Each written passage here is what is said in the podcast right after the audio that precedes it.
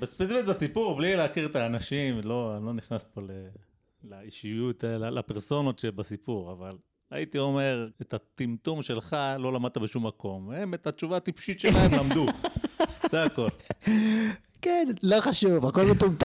ברגע שמתחילים להיכנס, שהחרדים מתחילים להיכנס לשכונה, אתה מתחיל להיות בצרות. כי צריך להתחשב. מה? לא יפה.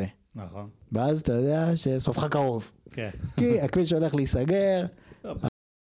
בעיר, כן, כל מיני שלטי חוצות, כל מיני אנשים שמצאו לנכון לשים כסף ולפרסם את זה שהם לא יפלו ולא מעניין אותם. כל מיני חוקים, כן? שזה מחמם את הלב, אני אוהב לראות את זה. אני ממש. האתוס הזה שדיברתי עליו. כן, האתוס. מודיעין עילית, זה עיר שכל שנה, אני מגזים קצת, כן? אבל בגדול כל שנה מקבלת פרס על ניהול תקין. עיר חרדית, לגמרי. אתה מבין מה עצוב? שעל ניהול תקין יש פרס.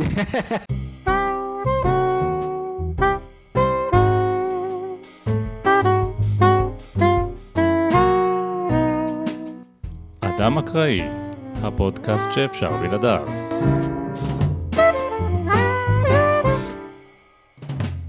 ג'ריידי, בוקר טוב. בוקר טוב. מה נשמע? אתה יודע, אנחנו ממש הולכים למות בקרוב, אז אין סיבה להיות מוטרדים יותר מדי. כן, אפילו אפשר להתחיל לשמוח קצת. רואים את ה... רואים את הסוף. רואים את הבור שבקצה המנהרה. לא, האמת שזה, אתה יודע מה? עכשיו שאמרת את זה, הדלקת אותי. מה? לא, כי נניח אתה, יענו, לא יודע מה, אתה הולך לאיזה מרוס, כן? אתה אומר, וואי, איך אני מתלהג לקו הסיום, ואתה מגיע לקו הסיום, וכולם מחבקים אותך, ושופכים לך מים, כל הכבוד, ואתה מקבל תעודת כבוד של המסדר, כן? כן. ובחיים שאתה מת, אז כאילו כולם מתבאסים, למה? הגעת לסוף. אבל הגעת למקום האחרון, היוני, במרוץ, אתה איכשהו, לא יודע, לפחות בחרת להשתתף. סתם התגלגלת מפה לשם, ובסוף, אתה יודע, זה כמו גולות. אוקיי, הבנתי, הבנתי. גולות מה? מה הגולה עושה? מתגלגלת עד שנופלת לבור. ככה בעצם זה החיים. אתה מתגלגל, מתגלגל, אז אסור נופל לבור, לא יוצא משם את זה. אז מה אתה רוצה? בחיות כפיים, כולם עסוקים בלהתגלגל בעצמם. טוב, אני אגיד חיי הזמנים, תמיד הרגשתי בתור ילד לא, כאילו, אתה יודע, הרגשתי כזה מטומטם שאני לא באמת יודע, לא איך קוראים לגולות ולא מה הן שוות, היו את אלה שכאילו יותר שוות, יותר פחות שוות. עכשיו יום אחד הלכתי לחנות, היה לי קצת כסף, וקניתי מיליון גולות, מסתבר שהן לא שוות הרבה. אתה יכול לקנות כל כך הרבה גולות, אם יש לך רק כמה שקלים בתור ילד, אז כאילו מסתבר, זה הכל היה עבודה בעיניים. טוב. אז מה אתה אומר? זה עבודה בעיניים. טוב, בואו, אפשר להמשיך. איפה שעצרנו פעם קודמת. פה עבודה בעיניים, כן. כן, אנחנו ממשיכים, רצים קדימה בכל הכוח לעבר המוות. טוב, אז יש תחושה כזאת אצל חילונים. כן. שכל מה שצריך לעשות, אם רק ידברו עם חרדי, הוא ישתכנע שהכי טוב להיות חילוני. אה, מי חושב? תוך שנייה התחיל לאכול צ'יפ, מה זאת אומרת? כאילו... המחשבה הזאת, שכאילו החרדי, הסיבה שהוא לא חילוני, זה כי הוא לא ראה את האור. אם היה רואה... אני מסכים שיש מחשבה כזאת, אבל באמת, באופן גורף, אתה אומר, יש תחושה אצל חילונים, אני מבין שאולי בחבר בתיכון, חילונים יכול להיות שיש לה תחושה כזאת, אבל... אוקיי, אני מסכים, אני מסכים, אני מסכים, אני מקבל את התיקון. כמו עם הגולות, לא? חבר'ה צעירים, חבר'ה צעירים, כאילו, אתה יודע, אתה יודע, לא, גם חבר'ה בשנות ה-עשרים כזה, וזה עוד לא ראו מי נגד מי. כן, עשרים זה ה-שלושים לחדש, משהו כזה. אז זה לא ככה, זה לא המצב. כן. זאת אומרת, אני פעם ככה באתי להתחכם, כן? נכנסתי לחדר ליד בעבודה, שם היה מלא דוסים אצלנו.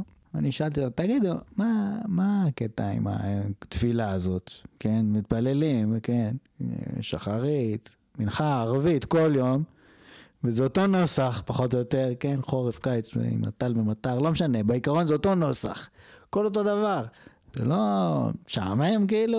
עכשיו, כולם במקלה ענו לי, מה, ולאכול כל יום לא נמאס לך לאכול שלוש ארוחות ביום? נו. אז לא, אז אני, מה אני הבנתי? שלמדו את זה. כן. נכון? כולם ענו במקלה. נכון. כאילו התנפלו עליי, אתה יודע, בלי למצמס. אני חשבתי שאני אובר חוכם, כן? רגע, ולאכול. אז כן, אז אפילו אני אגיד לך יותר מזה. כן. פעם, אני ואיזה חבר, דיברנו עם איזה חרדי, ואמרנו לא, היינו חשבנו שאנחנו איזה חכמים גדולים, אמרנו, מה, תראו מה זה, כולכם מתלבשים אותו דבר. כולכם מה זה? כולכם מתלבשים אותו דבר. אמרנו, לא, אתם מתלבשים אותו דבר. כן. ובאמת היינו לבושים אותו דבר, שהיינו חולצה קצרה, ובחסיים קצרים, כן? כן. וזה נראה כזה, אותו דבר. הוא אומר לי, תראה, זה יש לו חליפה עם פסים, וזה יש לו עניבה, וזה יש לו כובע כזה. אז כאילו הוא אומר לי, תראה, אנחנו לא אותו דבר. נו. שכאילו, זה קצת מצחיק וקצת לא, כן? זאת אומרת. זה דיון טיפשי, בוא נגיד זה ככה, אבל באופן עקרוני, לכל שאלה תשובה מת יצחק לבנון. עזוב, הם לא סופרים אותך. כן, לא, זה ידוע. אחד הדבר המרכזי, כן, אצל החרדים. אני אגיד לך, כל האנרגיה שלך. הסיפור שסיפרת, שבאת ושאלת אותם מה עם התפילות וזה, וישר קיבלת בראש. בספציפית בסיפור, בלי להכיר את האנשים, לא נכנס פה לאישיות, לפרסונות שבסיפור, אבל הייתי אומר, את הטמטום שלך לא למדת בשום מקום. הם את התשובה הטיפשית שלהם למדו. זה הכל. כן, לא חשוב, הכל מטומטם הרי, אנחנו יודעים שהכל מטומטם, זה לא איזה משהו. אז לא, אולי יותר טוב לארגן את זה, שמלמדים את האנשים את זה, שהכל יהיה מסודר. זה אני מסכים, כי הנה, זה מצליח. הרבה מאוד מאמץ מושקע אצל החרדים, בעצם על לשמור את החרדים כחרדים, זה הכל. כן, כן. אם אנחנו נסתכל על מספרים, אז היציאה בשאלה אצל החרדים היא במספרים קטנים. ואפילו בעיקר אצל הספרדים, שכאילו הם נעים מה, בין, על הציר של בין המסורתיות לחרדיות, שם יש יותר מעבר. בעיקרון המספרים הם קטנים. איך אתה יודע את זה אגב? כי זה תמיד השאלה. יש לי פה לינק. יש לך לינק, לינק, אוקיי. הנה, גם את זה, ישר תשובה קיבלתי. יש לינק, אוקיי. אז מה שמעניין פה, כן. האמת, זה, זה מספרים לא מאוד מאוד מאוד קטנים. אצל החילונים הרבה פחות חוזרים בתשובה. במחינת אחוזים. באחוזים, אוקיי. במספרים מוחלטים יש יותר חוזרים מתשובה מיוצאים בשאלה. טוב, יכול, למה לא? לא, סתם, אני ככה מכניס לך לקונטקסט של מה קורה פה. כן, כן, אוקיי. בסדר? יש פה את המחשבה שאנחנו החכמים הגדולים, ואנחנו פה כאילו רק צריך פה איזה עניין, שהם יראו את האור וכולם... וכולה בסדר. כן, כולם עכשיו ילכו למסיבות בדנג'ן. לא, זה לא הולך לקרות. זאת אומרת, החברה הזאת היא חברה עשויה מברזל, יצוק. ברזל מחליד. עשויה מפלדה. מבטון. פלדת על חלד. כן, אוקיי, בסדר. אוקיי. חילונים, כן, גם חושבים, מסתכלים על ה... אולי היום אנשים כבר החכימו קצת, אבל היו פעם, אפילו יאיר לפיד, היה דיבור כזה, שבואו נגייס אותם, נכון? יכול להיות שמשתמשים, משתמטים מהחובות שלהם. הם לא הולכים לצבא, כי כאילו באיזשהו מקום הם לא בא להם. זה מין קרדום לחפור בו תורתם אומנותם, וזה לא איזה משהו אמיתי. כן.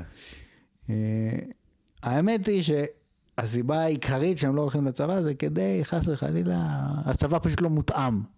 יש בנות, יש שיקסס, יש, לא יודע מה, בלגן שלהם, בקיצור. ההכשר לא הכשר, הקשות לא קשות, לא רוצים להתעסק עם זה, אוקיי? וכמובן גם עולם התורה הזה, זה משהו שהוא מאוד מאוד חשוב, כמובן אחרי השואה הוא צריך להתאושש, וכהנה וכהנה. כן. אז מה קרה, כן? כל, ה, כל החילונים האלה שאמרו, כן, אנחנו נגייס אותם, כן? כעסו, אמרו, צריך להיכנס בהם, נגייס אותם. דחוף. עכשיו, מה אני אומר? את החרדית צריך לפתור לחלוטין מהצבא. לפתור אותם היום. אי אפשר לעשות את זה בגלל בג"ץ לא מסכים. זאת אומרת, היו חוקים כאלה, ואז הוא אומר, לא, זאת אפליה, מה פתאום, חרדי לא מתגייס, ומישהו לא חרדי כן מתגייס. לא, הוא בא לממשלה, אמר להם, תנו חוק נורמלי, שיהיה כאילו הגיוני, אוקיי? שלא יהיה על רקע, אפליה על רקע דת לצורך העניין, אוקיי? אז מה, מה קורה היום בעצם? אז הפטור הוא כאילו לא על רקע דתי, כן? כביכול. Mm-hmm. זה מין איזה משהו כזה שחייל, שהוא חרדי, מה זה חרדי? מישהו שמתוך הארבע השנים האחרונות, שנתיים לפחות היה במוסד חרדי, ישיבה תיכונית חרדית, אוקיי? מוסד חרדי. אוקיי. Okay. הוא נחשב חרדי, זאת אומרת יכול להיות שהוא התפקר כבר. הוא נחשב חרדי לצורך זה שלא יגייסות, אוקיי? הוא נחשב חרדי, ואז הוא מגיע, והוא יכול גם להתגייס לנחל החרדי נגיד. שזה כל החבר'ה שם, הם לא חרדים. הוא יכול גם לא להתגייס. כן, מה הוא יכול להגיד? הוא אומר לא. הוא אומר, אני רוצה שתדחו לי את הגיוס, אני לא מקבל פטור, אני מקבל דחייה. אה, אוקיי. אתה מבין? ואז הכל בסדר. עד בכלל. לא, לא. קודם כל, הוא צריך להיות שלושים וחמש שעות בשבוע בישיבה. זאת אומרת, הוא צריך להיות... עכשיו, מה יפה? שעכשיו הממשלה הנוכחית, אחד הדברים בהסכמים הקואליציוניים, זה להוריד את איכות הבקרה על מי נמצא בישיבה ומי לא. זאת אומרת, אומרים, עכשיו שולחים פקחים לראות בישיבה מי נמצא, מי רשום, כאילו, יש את מי שרשום ויש את מי שנמצא, ובואו נבדוק אם זה מתאים. אז הם אומרים, אתם בודקים טוב מדי, אנחנו רוצים שזה, שתבדקו קצת פחות טוב, זה בהסכמים הקואליציוניים. כן. רק שתבין כאילו על מה אנחנו מדברים. בכל מקרה, אז בעצם המדינה היום מכריחה את החרדים להישאר בכולל. ישיבה זה של תיכון, אחרי, אחרי גיל שמונה עשרה אתה הולך לכולל. אז המדינה אומרת, או שתתגייס, או שתהיה בכולל. אז מה אנשים אומרים? חרדים. אני אהיה בכולל. כן. עכשיו, מה קורה? אתה מגיע לגיל עשרים ואחת, מה? עשו דחיית גיל עשרים ואחת, לא יגייסו אותך? או, אתה צריך שיהיה לך שניים או שלושה ילדים, אני לא זוכר.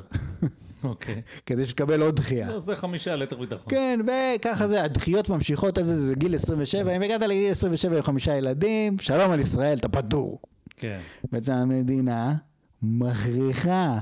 יכול להיות שאני טועה פה בשנים המדויקות, בגילאים המדויקים, זה פחות חשוב, העיקרון הוא חשוב.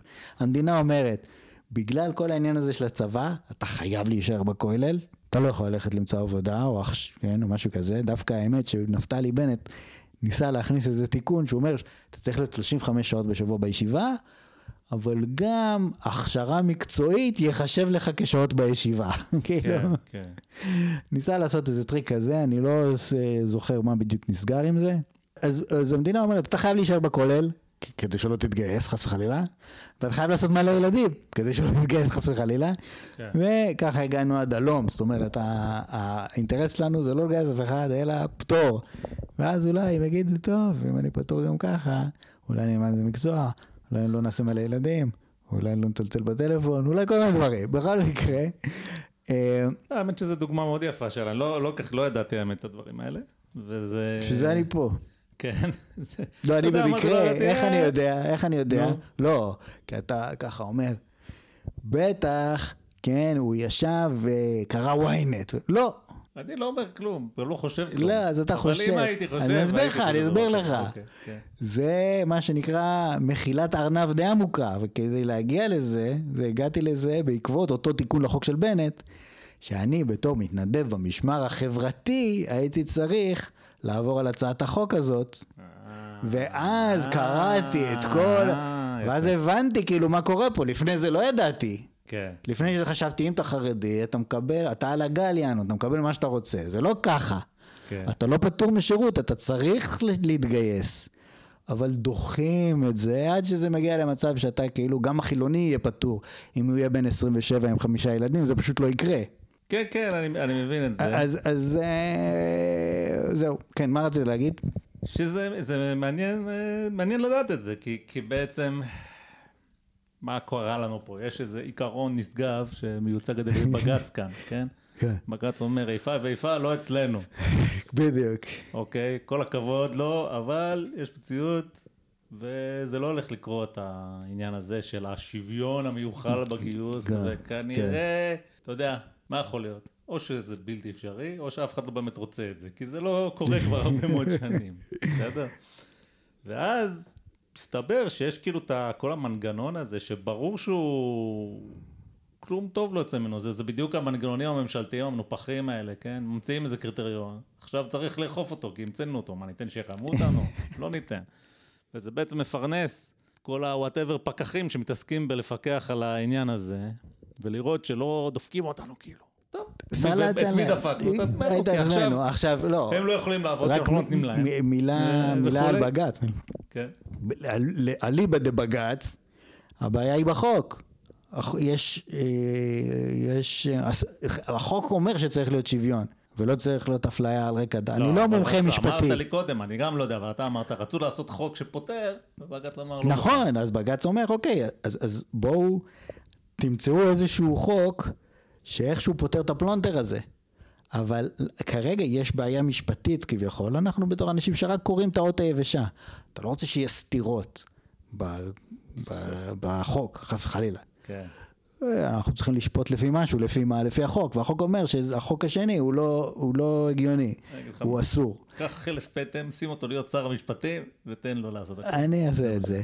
בקיצור, אז, אז בגלל זה, אחד הדברים הכי חשובים לחרדים, זה קצת משונה, זה אותה פסקת התגברות, שיהיה אפשר לעשות חוק שפותר חרדים מגיוס, יגיע לבג"ץ, ובג"ץ יגיד, זה לא לעניין, יחזור לכנסת, ואז הם אומרים, אוקיי, יש לנו שישים ואחת, כן. בום, החוק עובר, הוא לא עובר סתם, הוא עובר אך ורק עד הכנסת הבאה, אוקיי. בכנסת הבאה הוא צריך לעבור שוב בחקיקה. אם הוא עובר שוב בחקיקה, שלום על ישראל, זה נכנס. הבנתי. כי בכל פסקת ההתגברות עם רוב של שישים ואחת, זה כאילו זמני, ואז mm. בכנסת הבאה, אחרי שהציבור יודע מה עומד על הפרק, ואז הוא מצביע כאילו, יכול להגיד, מה, מה פתאום, החרדים לא התגייסו, בוא נצביע כולנו מרץ. כן. ואז מרץ יקבלו שישים ואחת, ואז בכנסת אחרי זה זה לא יעבור. כאילו, בינינו, כן. הכנסת הבאה תהיה בעוד שבועיים.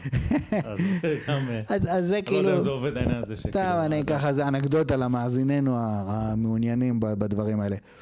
בכל yeah. מקרה, אז, אז זה כאילו איזה פריימינג של מה קורה פה עם החרדים. איזשהו רקע, לפני שאנחנו נכנסים, צוללים יותר עמוק לעולם החרדי הזה. מנסים להבין את זה יותר טוב, כדי שנבין מה, מה מצפה לנו. כן. הרי כולם נורא פחדו מכפייה דתית, ואנחנו, זה, זה לא העניין, ותכף נסביר בדיוק מה קורה פה. אז אנחנו חוזרים לסוף הפרק הקודם, שאיך חרדי חושב על החילוני, אז הוא, אמרנו, הוא בז לו. כן, אם הוא חושב עליו בכלל. לא, הוא חושב עליו, כן. חושב עליו, אתה יכול להיות בטוח, אבל בז לו. כן. למה? כולו לומד תורה. נכון? אל תגיד את הדוגמה הזאת, כל פעם אתה אומר את הדוגמה הזאת, תגיד משהו חדש. ביצה שלה. אז אני אגיד, למה, אני אוהב את זה. כי זה השיעור הגמרא היחיד שהייתי. אוקיי, אוקיי, אז כמובן שלא מדובר על התורה, אלא על הגמרא. מי שלא מכיר, האש, את התורה ותורה שבעל פה, שרבי יהודה הנשיא, הוא החליט שהתורה שבעל פה צריך לכתוב אותה, וזה המשנה. עכשיו, המשנה, זה כל סלט, זה אף אחד לא מבין כלום, אז על זה יש פרשנות שזה התלמוד גמרא. כן, שזה גם משהו תורה שבאמת. כן, זה פרשנות של המשנה. לא משנה, בעיקרון, אז צריך ללמוד גמרא. כן. אוקיי? אפילו פחות חשוב, כן, הנושא של קיום המצוות, בהקשר הזה של הבוז. כן. זאת אומרת, מי שהוא גדול בתורה, אבל לא מקיים מצוות, לא יעבור אותו, או לא יעבוזו לו. כן, כן. שלא כמו מישהו כמונו, שפשוט לא יודע כלום. קטן בתורה, שהוא אפסי בתורה. לא, לא, מה יש בגמרא? זה לא נכון, זה לא נכון, כי אנחנו כן יודעים משהו, כי בתור ילדים היינו רואים שניים אוחזים בטלית. אתה זוכר את הסדרה הזאת? זו הייתה הסדרה חביבה עליי. עם מר בר ומר אוריאן. כן, זה היה נורא כיף. היו איזה שנים עשר פרקים כולה, זה כל הסיפור, אבל הפרקים היו... הרגיש כאילו יש מאתיים פרקים. נכון, ממש הרגיש כאילו יש מאתיים. עכשיו, אני חייב להודות שזה היה פלפולים כאלה, משפטיים בעצם, על כל מיני דברים טריוויאליים. זאת אומרת, אנחנו כמובן זוכרים את הפרק, עם ההוא שזורק את הכד מגג הבניין... כן. והבחור למטה עם הכל שעובר את הכד לפני שהוא פוגע בקרקע. כן. עכשיו, האם הוא חייב לשלם על הכד? הרי הכד היה נשבר בכל מקרה. כן. נכון? אז פלפולים כאלה, כן. למשל. כן. מה קורה עם חפץ שאתה מוצא ברחוב? מותר לקחת, אסור לקחת. כן. דברים שהם, בוא נגיד, מאוד, כאילו, נקרא לזה, רלוונטיים באיזשהו מקום, לחיי היום יום. אוקיי? איך ראוי להתנהג בחברה מתוקנת. בהחלט, בהחלט מעניין. מצד שני, כן, בוא נגיד, להקדיש את כל החיים שלך להתפלפלויות האלה, זה אולי טיפ-טיפה מוגזם, כן? אבל בסדר. עכשיו, אנחנו מכירים את הסיפור הזה. איך תהיה כזה... משפטן, אתה יכול להיות משפטן. משפטן, ותעשה את זה, אבל על אמת. ולא רק להסתכל שם בחדר. כן, בדיוק, למשל. כי זה בדיוק אותו סוג של חשיבה, כן? אותו דבר, אותו דבר. למה אני אוהב, מה שאתה אומר, שאת הביצה שנולדה ביום טוב, למה אני, למה אני אוהב? אוקיי. כי זה לא עניין של חיי היום-יום, בניגוד לשניים אוחזין. כן. מדובר פה על משהו שכביכול, אם אתה לא יהודי, זה לא מעניין. הנושא של איך להתנהג עם חפץ שמצאת ברחוב, או מה קורה עם הקד הזה, או הסיפור עם העגבניות שאנחנו מכירים, כן? זה באמת עניין של, שרלוונטי לכולם, וזה לא. אז הם מתחילים להגיד, אוקיי, ביום טוב אסור לתלוש, אז האם הביצה זה כמו שתלשתי תפוח מעץ, או שזה כמו שמצאתי תפוח שרק נפל מעץ? כן. כאילו, כל מיני דברים כאלה, שזה כבר מפליג כזה למחוזות הדמיון. זה משהו שהוא פחות רלוונטי. אבל יש גם סיפורים, כן, משונים מאוד בגמרא.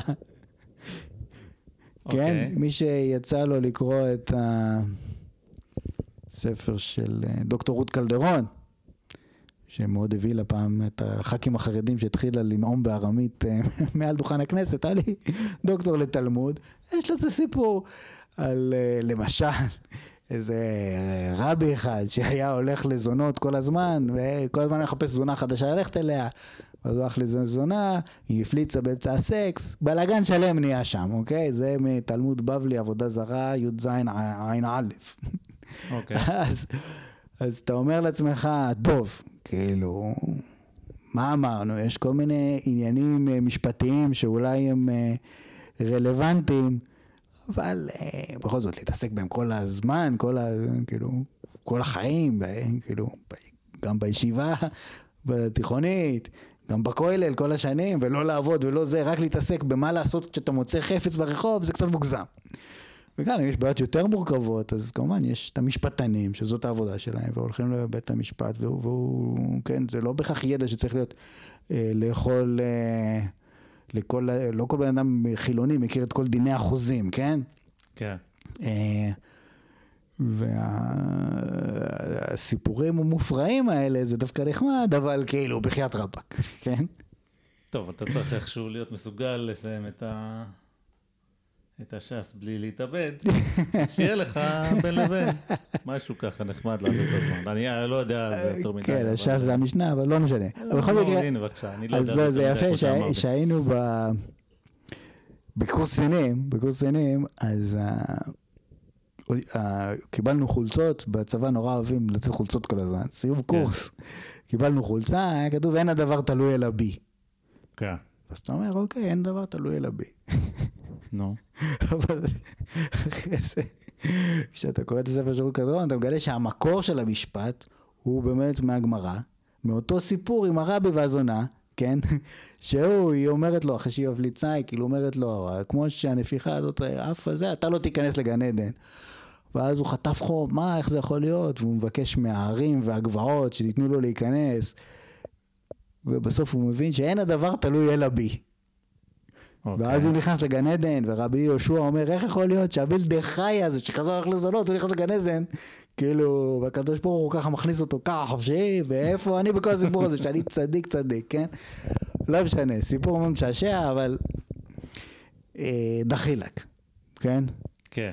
כאילו, אני מפרגן, כאילו, זה באמת, זה, אני אולי, הייתי גם שמח אם היו לומדים בתיכון קצת תלמוד, כאילו, זה, אתה יודע, זה הרבה מאוד מהדברים, הם, הם לא טיפשיים בצורה, כמו שאמרתי, המשפטית ש, ש, שחושבים עליהם. כמו שאנחנו ראינו, שניים אוחזין בתלית, זה לא גרם לאף אחד מאיתנו לחזור בתשובה. אותם פלפולים, אני שומע, יש, אתה יודע מי זה אלן דרשויץ, מכיר? כן. אוקיי, יש לו פודקאסט. כן. אתה מאזין לפודקאסט שלו? לא, לא, ממש לא. אז אני מאזין לפודקאסט שלו. כן. אחלה פודקאסט. והוא מסביר, ואתה יודע, לפעמים הוא נכנס באמת לעניינים משפטיים, שהוא רוצה להסביר אותם. וזה הכל אותו דבר, תפלפל על זה, תפלפל על זה. כן, החוקה אומרת שאסור לעשות משהו, טוב, מה זה המשהו? אה, יש מקרה כזה, זה מאוד מאוד מזכיר. את הקצת, יש איזה ספר, אני לא זוכר את השם שלו כרגע, שאם אתה רוצה... לחשוף את עצמך קצת לצורת החשיבה הזאת של הלימודים בישיבה, בלי שלהיות חרדי של החשיבה, אז יש, לא זוכר חבל שאני לא זוכר עכשיו בעל פה את השם של הספר, אבל מישהו מהעולם החרדי כנראה טרח ו- וכתב, ויש לך כל פרק זה, זה דף או משהו. אז אתה מקבל טעימה, כן, מן הסתם, זה נפח קטן מאוד. אז קראתי שניים, שלושה פרקים, הבנתי את העיקרון, וטוב, די, כמה אפשר. אבל זה מאוד מזכיר. זאת אומרת, זה באמת מין התפלפלות כזאת משפטית שהיא... כן. יש בזה זה... גם חוכמה, וגם צריך את זה לפעמים, כן? ב... זה כל ממש... כל מיני דברים שאפשר להכריע בהם בצורה אחרת. זה ממש... לא דבר, ממש אותו דבר. לא, לא, אין, אין בזה, כאילו... אין בזה שום דבר רע, אתה יודע, מעצמו, כן? זה, זה... השאלה איך אתה חופר עם הקרדום הזה, זה לא... כן. אוקיי, נו. עכשיו, שוב, אז זה כאילו מה ש...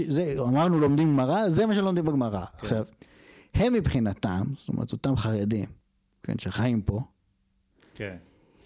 זה לא אלף אחוז מדויק, אבל בגדול, הם חיו פה בארץ ישראל, הרבה לפני הציונים, והם יהיו אחרינו גם. אנחנו הבאנו להם רק צרות. כן. הם לא, לא היה להם כאילו ריב עם ערבים, כביכול. כן? טוב, הם כולם היו בפולין. לא, גם היו, לא, היה גם, כביכול באתוס היו הרבה חרדים, בארץ ישראל גם. עזוב את האלה שבפולין, להם היו צרות אחרות, אבל חרדים פה בארץ ישראל. יכול להיות שזה מה שמאמינים, אני מכיר גרסה קצת אחרת של הסיפור הזה, אבל בסדר. לא משנה, הם יגידו, מי אתם בכלל? אתם באים? אמרנו, תלמדו לימודי ליבה. מה? מה אתם קשורים בכלל? כן. מה אתם באתם כאילו, תחילים, אתם הפריץ לצורך העניין. כן, כן. ואומרים לנו, צבא, מה צבא? שלא יהיה צבא. כן. זה, זה, זה, זה בזבוז כסף.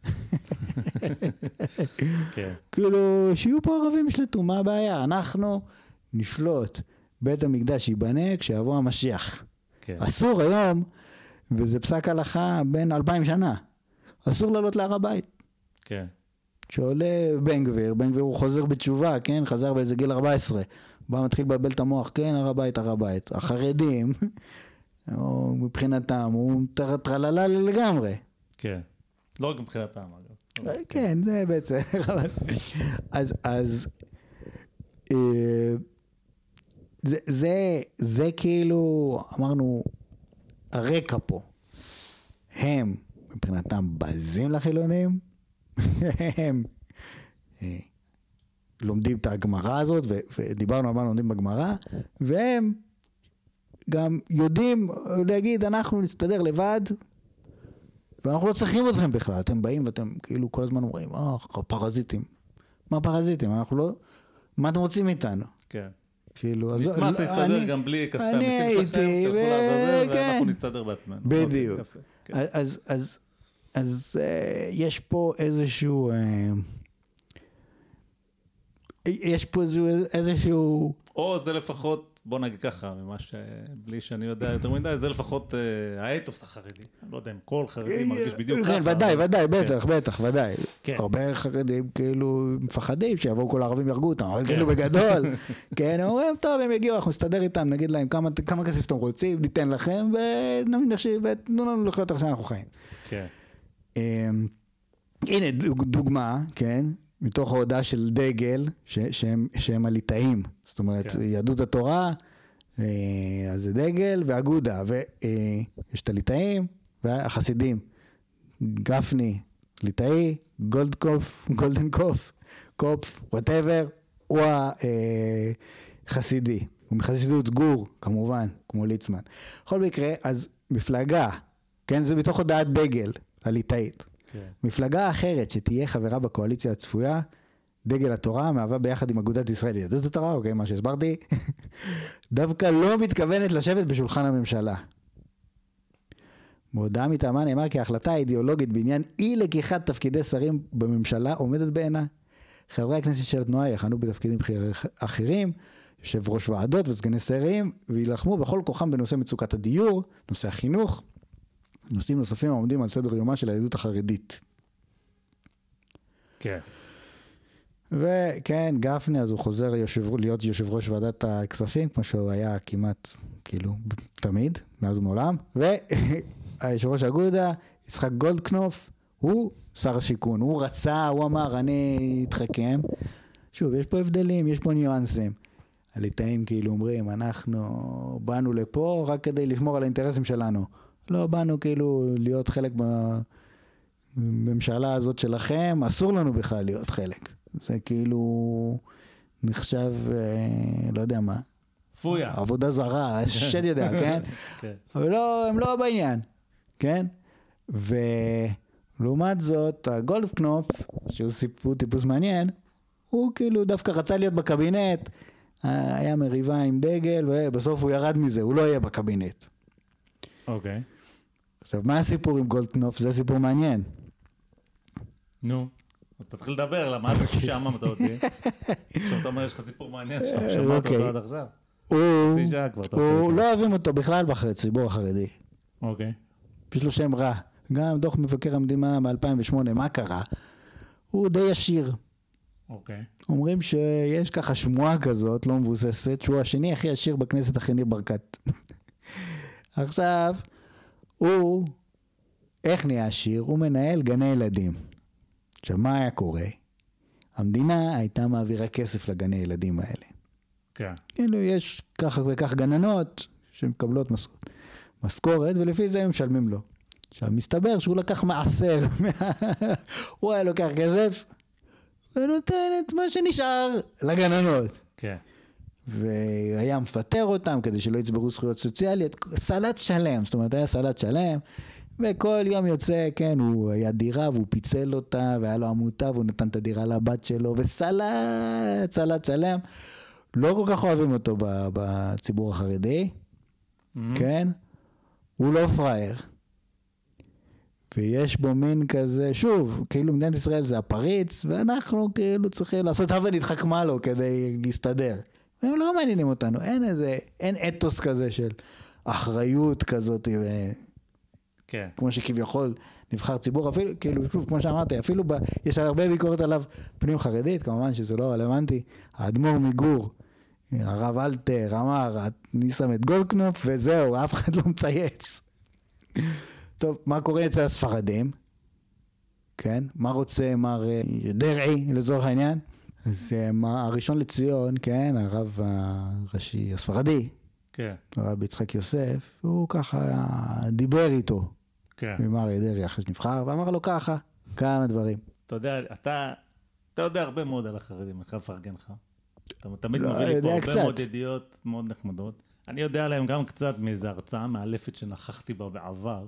לא יודע, סיפרתי לך על זה בטח, לא? אני לא יודע. הייתה לי איזו תקופה קצרה בחיים, קצרה, אני מודה ומתוודה ומכה על חטא. הייתה לי תקופה שהאמת די כעסתי על הדתיים. וואלה. היה בי קצת טינה. זה היה בעקבות ניסורי הכושלים למישהי שהייתה מה... לא יודע, הם כושלים. כן, לא, הייתה הצלחה גדולה, כן. הצלחה גדולה, אבל במסגרת זה ככה יצא לי לחיות קצת אצל ה... יותר אצל הסרוגים, אבל גם היה שם קצת חרדי. יצא לי קצת להכיר אותם. ואחרי זה, זה די ככה, אתה יודע, כשבן אדם, אולי אתה, אתה לא יודע, אבל אתה יכול לראות... בעיד נדר איתך, בעיד נדר איתך. כשאנשים מתגרשים בדרך כלל, יש איזו תקופה של, של כעס, שאתה צריך לעבור אותה, אוקיי? אמרתי, טוב, מה ניסה? אני הולך להתנדב ב- בהילל, מכיר הילל? כן, ארגון ליוצאים לשאלה. כן, כן. ארגון ליוצאים לשאלה, שזה זה ארגון מזרע עב שאין לו כסף בכלל. לפחות זה מה שהם אומרים, לא יודע אם זה נכון. כשאתה בא להתנדב, אז יש לך קורס מתנדבים. ובקורס הזה אתה באמת לומד המון על העולם הזה, כי הארגון הזה הוא ספציפית מכוון לחרדים, הוא לא מכוון ל... לעולם של הסרוגים בכלל. זה שם, גם ככה, המספרים של היציאה הם מאוד גבוהים, אז כאילו... כן, אז לא, אבל זה גם פשוט לא הייתה המטרה. בצ'רטר של הארגון, כאילו, תמיד הייתה...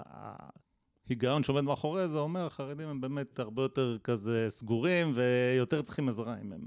בסדר, הכל טוב. אני חייב להגיד כמה דברים, אם אני כבר מדבר על זה. אחד, שלפחות כשמלמדים אותך בתור מתנדב, מאוד מאוד פיירים. זה באמת לא ארגון שמנסה להוציא אנשים בשאלה. ההפך, כל מי שמתקשר, הדבר הראשון שאתה אומר לו זה, תחשוב על זה טוב טוב, כי זה לא קל.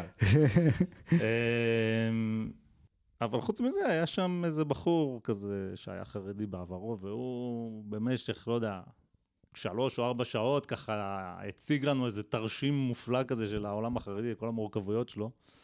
וזה היה באמת מרתק, ועד עכשיו אני מצטער שהוא הפסיק, ולא עד עכשיו מלמד אותי עליו. זה באמת נורא מעניין לדעת מה את המבנים, כאילו, אפילו החלוקה בין חסידים לליטאים, שלא הרבה חילונים יודעים עליה בכלל, או יודעים את ההבדל, ו... אז זה מאוד מאוד מעניין, זה כמו שאני רוצה להגיד, זה תמיד כיף לדבר עליהם. נכון, ובמיוחד שגם יש לנו את הספרדים בכל המיקס הזה. בכל מקרה, אז מה הוא אומר לדרעי הבחור? הוא אומר, דבר ראשון, כן, נושא הכשרות. כן. הוא אומר לדרעי, דרעי, אתה תדאג שהכשרות תחזור לרבנות. מה זאת אומרת? היא לא ברבנות היום? לא, מה עשה מתן כהנא, שר הדתות שהיה? מה הוא אמר? הוא אמר דבר כזה, הרבנות היא תחליט מה זה כשר. היא תהיה גוף, תהיה גוף רגולטורי. הבנתי, טוב. אבל אני יכול לבוא, אני אגיד להם, תשמעו, אני רוצה להיות גוף מפקח. אני רוצה להיות מי שמבצע. כן. הנה, אני עומד בכל החוקים שהכתבתם. אתם רוצים, לא יודע מה, פקח יבוא לכל מסעדה ארבע פעמים ביום, אני אעשה את זה. אני יודע לעשות את זה יעיל, יש לי איי איי, כן? יש לי אלגוריתם, אני יודע איך לעשות את זה, לפדור את בעיית הסוכן הנוסע, אל תדאגו, אני יכול לעשות את זה יותר בזול, ואז כאילו יהיו קבלנים של כשרות, כביכול, כל אחד כאילו יוכל לבחור לו איזה כשרות, יהיה תחרות, לכאורה, בין הכשרויות, והמחיר ירד. טוב. כרגע, כאילו, הם גם קובעים את החוקים, וגם כביכול הגוף המבצע. כן. אז זה לא יקרה, אוקיי? כל הרפורמה הזאת בכשרות, זורקים אותה, זורקים אותה לפח, אני לא יודע, כאילו, בפועל, החרדים עצמם, יש להם כשרויות אחרות. כן. זאת אומרת, כשרות של הרבנות, זה כאילו, חרטה ברטה, כן. ואתה תלך בירושלים, אז הכל כאילו, יש עדה חרדית, זה באמת לא שיותר מעניין, אם זה מעניין בכלל מישהו, זה מעניין או את הציבור הכללי שמממן את הדבר הזה, ואולי עכשיו זה לא יהיה במימון, או שזה מעניין באמת יותר את הציבור המסורתי, שהוא באמת אכפת לו מהתעודת כשרות של הרבנות. לא, אבל לצורך העניין, לצורך העניין, אין בעיה, כן, כביכול להפריט את זה, לכאורה. אין בעיה. לא, אני אומר, מי מעניין את הרפורמה הזאת? את החרדים זה לא מעניין, זה ברור. למה? זה מעניין אותם, כי זה מה שהוא רוצה, הספרדי, הרב הראשי הספרדי. הוא אומר לדרי, זה מה שאני מסביר לך שהוא אומר לדרי. הוא רוצה את זה, כי זה ג'ובים, כי זה כסף, זה לא איזה משהו, רוצים מונופול, אתה לא רוצה, מה זה, תפריט, לא, זה לא עובד ככה. כן, אבל זה לא מונופול שיפסול את כל הכשרויות החרדיות ולא יאפשר להם... לא, חס וחלילה, לא, אבל את החילונים אנחנו נזמבר, זה לא, כאילו בוא נגיד, שוב, הם כאילו מבחינתם אנחנו הפריץ, אוקיי? כן. אתה יודע, מעניין אותי לדעת, בעקבות השימוש המופרז שלך במילה פריץ... כן. איזושהי מילה שלהם, לא שלי. לא, פריץ זה דבר ידוע. אם אני לא טועה, פריץ הוא אציל פולני מקומי. עכשיו, מעניין, אנחנו ברור מה שדברנו קודם, מי היה קודם, ואחרי הציונות, לפני הציונות. סתם מעניין אותי לדעת, אני לא יודע. האם היה אפשר לעשות לפריץ דברים כאלה, בלי שיקרה לך משהו רע? לא יודע. כי אני לא בטוח ש... כאן אנחנו בתור פריץ, אני לא יודע אם אנחנו מאוד המתניים בתור פריץ. הפריץ, מה זה אציל? אציל זה בן אדם עם חרב, כן? שיודע גם להשתמש בה, זה אציל. אז סתם, מעניין, מעניין, זה מחשבה שעברה. אני מניח, בשביל זה אתה צריך לדעת, צריך ללכת בין הטיפות. להפוך את המלכה, כן. הנושא השני, הנושא הגיור. זה כמובן שלא חס וחלילה יגיעו לנו כל מיני וילדי חייס עם כוכבית גיור, זה אוי ואבוי. כן. אוקיי? זה מאוד קריטי. שוב, מונופול הרבנות. כן. האם פה גם אפשר לעשות מהפכה בגיור, כמו בכשרות? אני מניח שכן, זה לא יקרה, לא יקרה לעולם, חבל הזמן. מעניין, דבר שלישי, חושן משפט. שמעתי שהוא אומר חושן משפט, שבתי דין רבניים יעסקו בחושן משפט. אז אני אמרתי חושן משפט, זה מושג שלא שמעתי מעולם, זה בושה כירושלמי, אבל לא שמעת, לא יודע על מה הוא מדבר, הייתי חייב לעשות חיפוש. נו. מה זה אומר? זה אומר שהם יוכלו, שאם יהיה לך איזשהו ויכוח עם מישהו אחר על נושא כספי, אתה תוכל ללכת לבית הדין הרבני, כן. והוא יפסוק מי צריך לשלם למי וכמה. טוב. שזה... מה, במקום לעשות תביעות קטנות, אני אלך לבית הדין הרבני? שבית הדין הרבני יוכל לעסוק בחושן משפט. הרי מה זה בית המשפט, כן? בסופו של דבר, אנשים מחליטים לסור למרותו באיזשהו מובן. אוקיי? נגיד ש... כן, בדברים אזרחיים הם מחליטים לסור למרותו. אני לא יודע מה קורה לך אם אתה לא סור למרותו, אגב. אם כבר פנית לבית המשפט, כן? והוא פוסק ואתה... כן, אז הצעה לפועל, אני מניח. זה כבר פה הכוח של המדינה מתערב, אבל כאילו כן, יש דברים שלא היית חייב ללכת לבית משפט, אלא אם בחרת ללכת. כן, אז בקיצור, אז יש פה עניין שזה מין, אתה יודע, הדברים האלה, זה לא שמחר, זה לא שמחר יבואו ויגידו לכולם, אוקיי, כולם חייבים ללכת עם כיפה, אבל זה מין צעד קטן כזה למדינת הלכה באיזשהו מקום. כן, הופ, להכניס... העניין הזה של הבתי דין. זה קצת מזכיר, אני מניח. התעסקו גם בעניינים כלכליים. ככה בקטנה. לא לגמרי יודע, אבל זה מזכיר את העניינים של, אתה יודע, כל דיני המשפחה למיניהם. אתה יודע, כשמתגרשים, מה אומרים? לאישה, תרוצי מהר לבית הדין לענייני משפחה, תפתחי תיק שם, כי אם הוא יפתח קודם לבית הדין הרבני, אז כאילו מי שתופס ראשון תופס, או משהו כזה, לא מבין בזה. למרות שהתגרשתי. אצלנו זה היה חזית בטוב, אז כאילו לא זה. אבל יש, כאילו, היום בתחום הזה, זה חפיפה בין הסמכויות שאני לא יודע, אם מישהו יודע בכלל איך, גם לא מבין בזה כלום, אבל כן, זה עניין של כוח, זה עניין של כוח, כן, וזה עוד איזה משהו קטן, ולאט לאט, אתה יודע, כדי לחרסם בעניין הזה.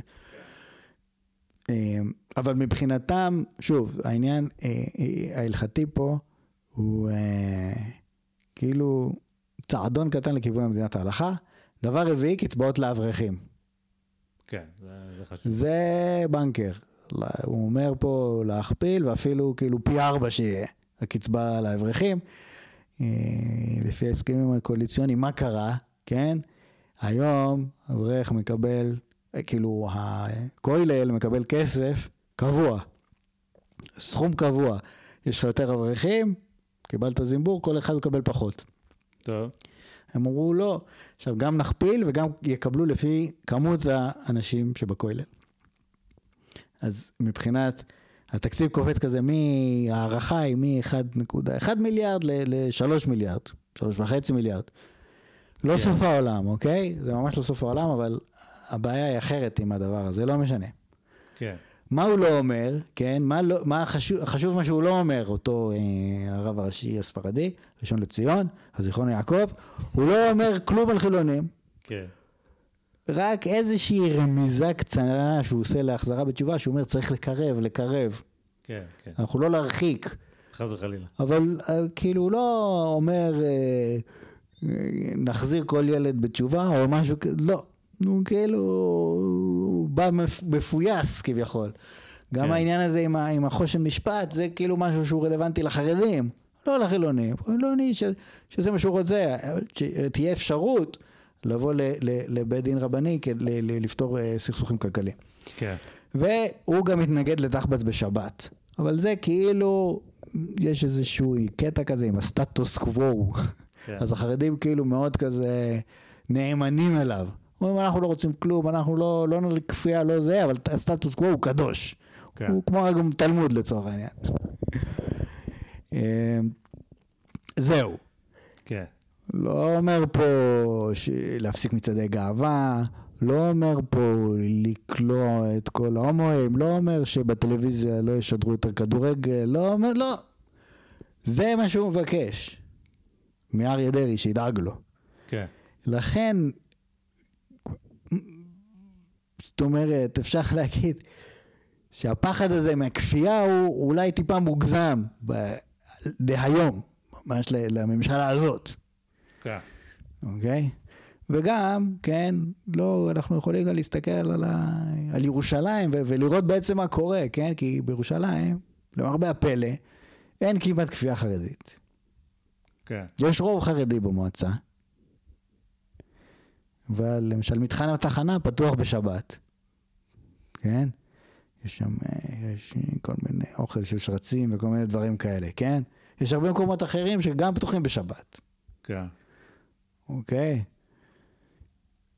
מדי פעם שהחרדים רוצים איזה מגרש, יש איזה מגרש שרבים עליו, אפילו אולי עניין פנים חרדי. כן. כן? הם יוצרים איזשהו משבר מדומה כזה, סביב איזה מתחם או איזה כביש, שהם רוצים, כי הם, הם אומרים, אנחנו נסגור אותו בשבת, צריך לסגור אותו, אוי ואבוי. בירושלים, עיר הקודש. ואז נותנים להם את המגרש ושוכחים מכל העניין, אוקיי? כן. אז זוכרים אותה הפגנה על חניון קרטה, שעם כל הסיפור הזה של... ש... שכאילו פתחו, ניר ברקת אז פתח אותו בשבת, ואנשים יכולים לחנות, והיה ללכת לכותל, וכל מיני דברים כאלה, היה הפגנות, והיה פה שם, והעניין דאח. Mm-hmm. היום חניון קרטה, זה... היום, אני לא יכול להתחייב על היום, אבל... הוא היה פתוח בשבת עד לפני כמה שנים, זה בוודאות. כן. אז... אתה, אתה רואה זה כשעוצרים איזשהו אברך שלא רצה להתגייס... הם יכולים בשנייה לשתק את כל העיר. נעמדים כולם בכניסה לעיר, מתחת לגשר של הרכבת הקלה, וגמרנו. כן. והעיר משותקת. אוקיי? זה לא מעניין אותם, הרב אחד לא עובד. כולם יכולים לצאת לחום, לסגור את העיר, לכו קיבינימט. אם הם היו רוצים שמחר בבוקר כל העיר תהיה סגורה לחלוטין, לא היה להם שום בעיה לעשות את זה. הם לא עושים את זה. הם לא רוצים להחזיר את כולם בתשובה. כן. אתה מסתובב, אתה יכול להסתובב ברחוב, אף אחד כאילו לא, אתה לא מרגיש שפונים אליך מיליון אנשים, אין, אין וייב כזה של החזרה בתשובה בכל מקום או משהו כזה. כמו שפינדרוס אמר, פינדרוס הוא היה הרבה שנים במועצה, שאחרי שהם נבחרו, הוא אמר, אל תדאגו, אנחנו לא נתעלל בכם כמו שהתעללתם בנו, כן. מי ישמע כמה התעללו בהם, אנחנו לא חיות אדם כמוכם. כן. טוב, זה נחמד. זה, אוקיי. יפה, זה טוב לדעת, זה תמיד נעים. שבן אדם אומר לך דבר כזה ומרגיע אותך. לא, כי, כי, כי זאת המצ... אוקיי, לא, צריך להבין, מה, מה עומד מאחורי זה באיזשהו מקום? מה עומד מאחורי זה? ראית את הסרט על אוקראינה, על כיכר מיידן? לא. יש אותו בנטפליקס. אז שהיה את ההפגנות, ואז היה את הכוח המיוחד לפיזור הפגנות. מה, מתי? על מה אתה מדבר? לא מכיר את זה. ב-אלפיים וארבע עשרה כיכר מיידן עם ההפגנות באוקראינה, היה בא פוטין. כן, קורה לפעמים באוקראינה. לא, אוקיי, אני אחזור אחורה. בא ינוקוביץ'. כן. והוא רצה... הוא אמר, אני הולך להיבחר, תבחרו בי, היה בחירות לנשיאות, הוא אמר, תבחרו בי, אני אחתום הסכם סחר חופשי עם האיחוד האירופי. כן. ואז כולם היו פה מבסוטים. כן. יפה. בחרו בו, הוא בא, כמעט סגר את ההסכם, יום לפני החתימה, סתם אולי אני מגזים, כן, אבל סמוך לחתימה, פתאום שינה את דעתו, והוא מופיע בארמון של פוטין אחרי איזה כמה ימים, וחותם עם פוטין על הסכם. כן. והחבר'ה הרגישו, חבר'ה צעירים וכאלה, בעיקר בקייב כאלו, אתה יודע, ככל שאתה הולך יותר מערבה, ככה הם, הם פחות רוסים. לא, לא, שגם מאוד מזרחה הם די שונאים את הרוסים, אבל לא משנה. החבר'ה פשוט התפלפו. הם אמרו כאילו, הוא נבחר על סמך איזו הבטחה, הוא עשה בדיוק הפוך, והרגע שהרוסים השתלו, השתלטו פה, אנחנו נאכל אותה. עכשיו קצת צריך, כאילו הרקע הוא כמובן הפאמן של שנות השלושים של סטלין, שהם מיליוני אנשים מתו ברעב, ואחרי זה הגרי טרור שעשה סטלין. הרוסים הם כאילו, יש להם היסטוריה ארוכה עם האוקראינים, זו לא באה להם בטוב, לא באה להם בטוב, אז הם באו והלכו לכיכר מיידן ועשו הפגנות. וינוקוביץ' שלח את הברקוד שלו, שזה בעצם הבריונים הקלגסים, והלכו מכות והרביצו להם, ובלגן, נהיה שם בלגן אטומי. זאת אומרת, אנחנו פה מדברים, כן, אבל מחאת הדיור, מאות אלפים יצאו לרחובות, ב-אלפיים וארבע עשרה במיידן היו שם אלפי פצועים, היו שם איזה מאה ועשרים ומשהו הרוגים, ו... צריך לראות את הסרט, לא משנה. בסוף המפגינים אמרו, אוקיי, אנחנו נמאס לנו, אם עד מחר ינוקוביץ' לא מתפטר, אנחנו הולכים להילחם בנשק חם, אם בעלה זה. וילוקוביץ' למחרת בבוקר ברח במסוק שלו, וכאילו הגענו, זאת אומרת יום למחרת, או לא יום למחרת, ממש אחרי שילוקוביץ' ברח, פתאום נכנסו כל מיני רוסים לדונבאס ואמרו, כן, אנחנו הבדלנים הפרו-רוסים, שהם רוסים, וכאילו נהיה שם כל הבלגן בדונבאס, זה הכל קרה, וגם נכנסו לעיקרים, הכל קרה כתגובה לזה שלא היה את הבובה של פוטין, כמו שיש בבלרוס, לוקשנקו, אז, אז פוטין חטף קריזה, ונראה שהאוקראינים קצת צדקו בעניין הזה, כי עדיף, דיברנו על בזה או לאולימפיאדה, על מה קורה למישהי שאומרת, ביקורת מרומזת אפילו על השלטון בבלרוס, מה קורה לה. אז קצת סטיתי מהנושא, אבל בגדול, כן. בגדול, אה, למה התחלתי לדבר על זה? תזכיר לי. בגלל פינדרוס, כי הוא לא אוכל את אדם. הוא לא אוכל את אדם. אה, אוקיי, כן, כן, כן, כן. כי אין להם את הברקות. אין להם. אוקיי, מה זה? אז איך הם יעשו? משמרות עצמיות. אין אנשים עם עלות ומגנים. אז יהיה להם, לא? או, כשיהיה להם את הזה, להתחיל לדאוג. כרגע, פשוט אין להם מי שיקפה. יכפה. אז זה פשוט לא עומד על הפרק. את מי משלחו לתל אביב להרביץ פה למסעדות שפתוחות בשבת? אין את מי לשלוח. כן, יש את החסידות גור, אבל בינתיים הם עדיין מרביצים רק לאנשים שלהם. זה לא... זה לא שם. ובעצם, מפה בעין, אז הכל עניין של כוח, וכרגע אין את הכוח, זה הכל. קצת, קצת, אבל קצת אני אתן איזשהו רקע למה בעצם כן הבעיה, כן, ביחסי חילונים חרדים. יש בעיה, לא? בירושלים, בירושלים, ש... כן, איזשהו ציטוט מהכתבה פה בדמרקר, על בית הקרם, זה כתבה בבית הקרם. בית הקרם זה שכונה כאילו, ליד האוניברסיטה בגבעת רם, זה כאילו השכונה הכי חילונית, וכביכול מעמד סוציו-אקונומי מאוד מאוד גבוה.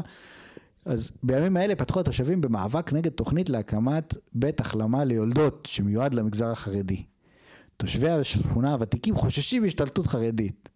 אבל הבעיה היא לא רק הרצון לשמור על הצביון החילוני של השכונה, אלא גם העובדה שהסבת המבנה נעשתה במחטף ובניגוד גמור לרצון תושבי השכונה. ליצור עומס מבקרים באזור שהוא גם ככה צפוף ואין בו מקומות חנייה. סגור ציטוט. זהו, הוויכוח, הבעיה היא נדלנית, אין הרבה נדלן, הם רוצים נדלן. עכשיו, ברגע שמתחילים להיכנס, שהחרדים מתחילים להיכנס את השכונה, אתה מתחיל להיות בצרות. כן. כי צריך להתחשב, מה? לא יפה. נכון. ואז אתה יודע שסופך קרוב. כן. כי הכביש הולך להיסגר, הבית ספר ייסגר, לא יהיו אנשים בבית ספר פשוט. כן. כאילו הם יחסלו אותך. הצורה, בסופו של דבר, הצורה, הרחיקת לכת ביותר של התחשבות היא פשוט לא להיות קיים, ואז אתה מתחשב לחלוטין בחרדים, כי באמת קשה לך, יחסית להתחשב בהם כל עוד אתה שם. אז זה כאילו, זה כאילו המאבק בירושלים, הוא נדלני בעיקרו. החרדים, אין להם, לא אומרים, אנחנו רוצים לכפות משהו, אבל הם... בדיוק היה כתבה לא מזמן, קראתי, לא הספקתי להכניס את זה לפה, מישהו בא ואומר, בשכונת גילו יש מאתיים שישים ילדות, שאין להם בית ספר, צריך לשלוח אותם לבית וגן, וצריך הסעה, והנהג של ההסעה הוא ערבי, רחמנא ליצלן, בלגן שלהם, אנחנו רוצים נדל"ן אצלנו, בגילו אנחנו רוצים בית ספר. כן. אז מה קורה? לוקחים את הגן החילוני שיש שם שלושים ילדים, מעיפים אותו ושמים מאתיים ילדים בגן של החרדים. כן. ואז כאילו, או, יש גן בשכונה, אז עוד משפחות חרדיות יכולות לבוא, והחילונים יגידו, רגע, אין לנו גן. כאילו, כן, אתם את השלושים ילדים שלכם, תשימו מחוץ, ואז אומר, מה, אני פרייר, אני חילוני, יש לי טון הכסף, אני יכול לעשות מה שאני רוצה, וזולגים מהשכונה, נכנסים חרדים במקום, טק, טק, טק, זה התהליך. כן. אז בעצם זה החשש, אין פה כאילו כפייה ב... מובן הזה של המשמרות צניעות שאנחנו חושבים על זה. לא, יש פה אלא פשוט, יש פה פשוט תהליך גדול, של כוח גדול, לאט לאט שהוא... אוכל את הכוח הקטן יותר, כן? מה זה, בדיוק, כאילו... בדיוק. זה תמיד מאבק מתמשך כזה באמצעים לא מאוד אלימים, ש... אבל כן. אתה מבין נכון, בדיוק מה אתה צריך לעשות. נכון, כן. אז אתה כל הזמן כביכול צריך להיות על המשמר, ואתה צריך לדאוג לזה בתוך חילוני בירושלים, כן. שלא עכשיו נכנס פה איזשהו גורם, שזה מין העקב בקרקע, מין האחיזה כזאת, ש, שאחרי זה אי אפשר להשתחרר ממנה, ואז אנשים אומרים, טוב, נמאס לי ללחם, ו, ועוברים למקום אחר, ו, וככה הדברים האלה קורים. כן. אז כן, דיברנו על זה. גם, גם למשל, אפילו הנושא של ביצד הגאווה, כן? שהיה בירושלים, והיה תמיד בלגן גדול סביב העניין הזה. כן. אז uh, התנגדות כאילו למצעד הגאווה לא נבעה מעצם זה שיש מצעד גאווה. כן, ככה אמרו הקרוזים, אבל זה לא היה הרעיון. הבעיה הייתה עם התוואי שבו הולכים, שבו הולך מצעד הגאווה. Mm-hmm. אמרו, מה פתאום זה עובר כביכול באזורים שחרדי, רחמנה ליצנן, עשוי לראות אותם. כן. ואז מיד להידבק. אוקיי? אמרו, אנחנו צריכים ללחם בזה. רוצים לעשות, שעשו בבית הכרם את המצעד שלהם, אף אחד לא יגיד מילה. זאת אומרת, זה לא כפייה דתית ברמה שלו, אוי ואבוי מצעד, זאת אומרת, תבוא תגיד בן-גביר סמוטריץ' אצלם, הם יותר מיליטנטים. אוקיי? בהקשר הזה. כן. חרדים, לא, זה רק התוואי, הקרב היה על התוואי. אוקיי. והבית הפתוח וכל האנשים האלה, כן, הם, היה חשוב להם דווקא, כן, כאילו אנחנו לא נוותר, כל ההפגנה הזאת שאנחנו רוצים לעשות, היא על הלגיטימיות שלנו בעצם להיות קיימים במרחב הציבורי. אנחנו לא הולכים למאה שערים, הולכים ברחוב אגרון, הולכים במרכז העיר, רחוב יפו, לא, לא, לא, אנחנו לא כאילו עושים אצבע בעין. איפה, במקום שהוא מרחב ציבורי של כולם כביכול, שם אנחנו רוצים ללכת. כן. כמובן שהמאבק הזה ככה לא הכי הצליח, ובשלב מסוים החרדים אמרו, טוב, כאילו הילדים מתחילים לשאול יותר מדי שאלות, אולי פשוט נפסיק לדבר על זה, הם הפסיקו לדבר על זה, והמצעד פשוט הפך מאירוע המוני של עשרות אלפי אנשים לאלפיים איש. כן. כי גם החילונים איבדו עניין וגם החרדים איבדו עניין. וזה כל הסיפור, אני זוכר. זה הפעם היחידה שדיברתי עם בן גביר, שהוא הפגין בכיכר פריז שם, ליד הבית של, ליד משרד ראש הממשלה והבית של ביבי. הוא עם איזה שתי בנות כאלה, מתנחלות, כנגד מצעד הגאווה, ואנחנו עברנו שם, תור ירושלמים חילונים, שבמשרדים הקודמים חודשים התכוננו אליו, ועכשיו בכלל לא ידענו שיש אותו. כן. ואז פתאום אתה רואה את החבר'ה, הולכים, איזה אלפיים איש ככה הולכים, אתה אומר, נו, שוין, לא משנה. אז, אז לכן, בהקשר הזה, החרדים הם כביכול, בעצם באיזשהו מקום הרבה יותר סובלניים מהחילונים. כן. החילונים, הם צריכים לחוקק חוקים נגד השתלטות עליהם באיזשהו מקום. החרדים הם רק מחכים שיהיה מספיק ילדים וכל העניין ייפטר מעצמו. אתה יודע, גם אני חושב, סתם תחושה, שיש משהו ב... לא יודע, במנטליות החרדית, שהרבה יותר בנוי להיות במאבק הזה.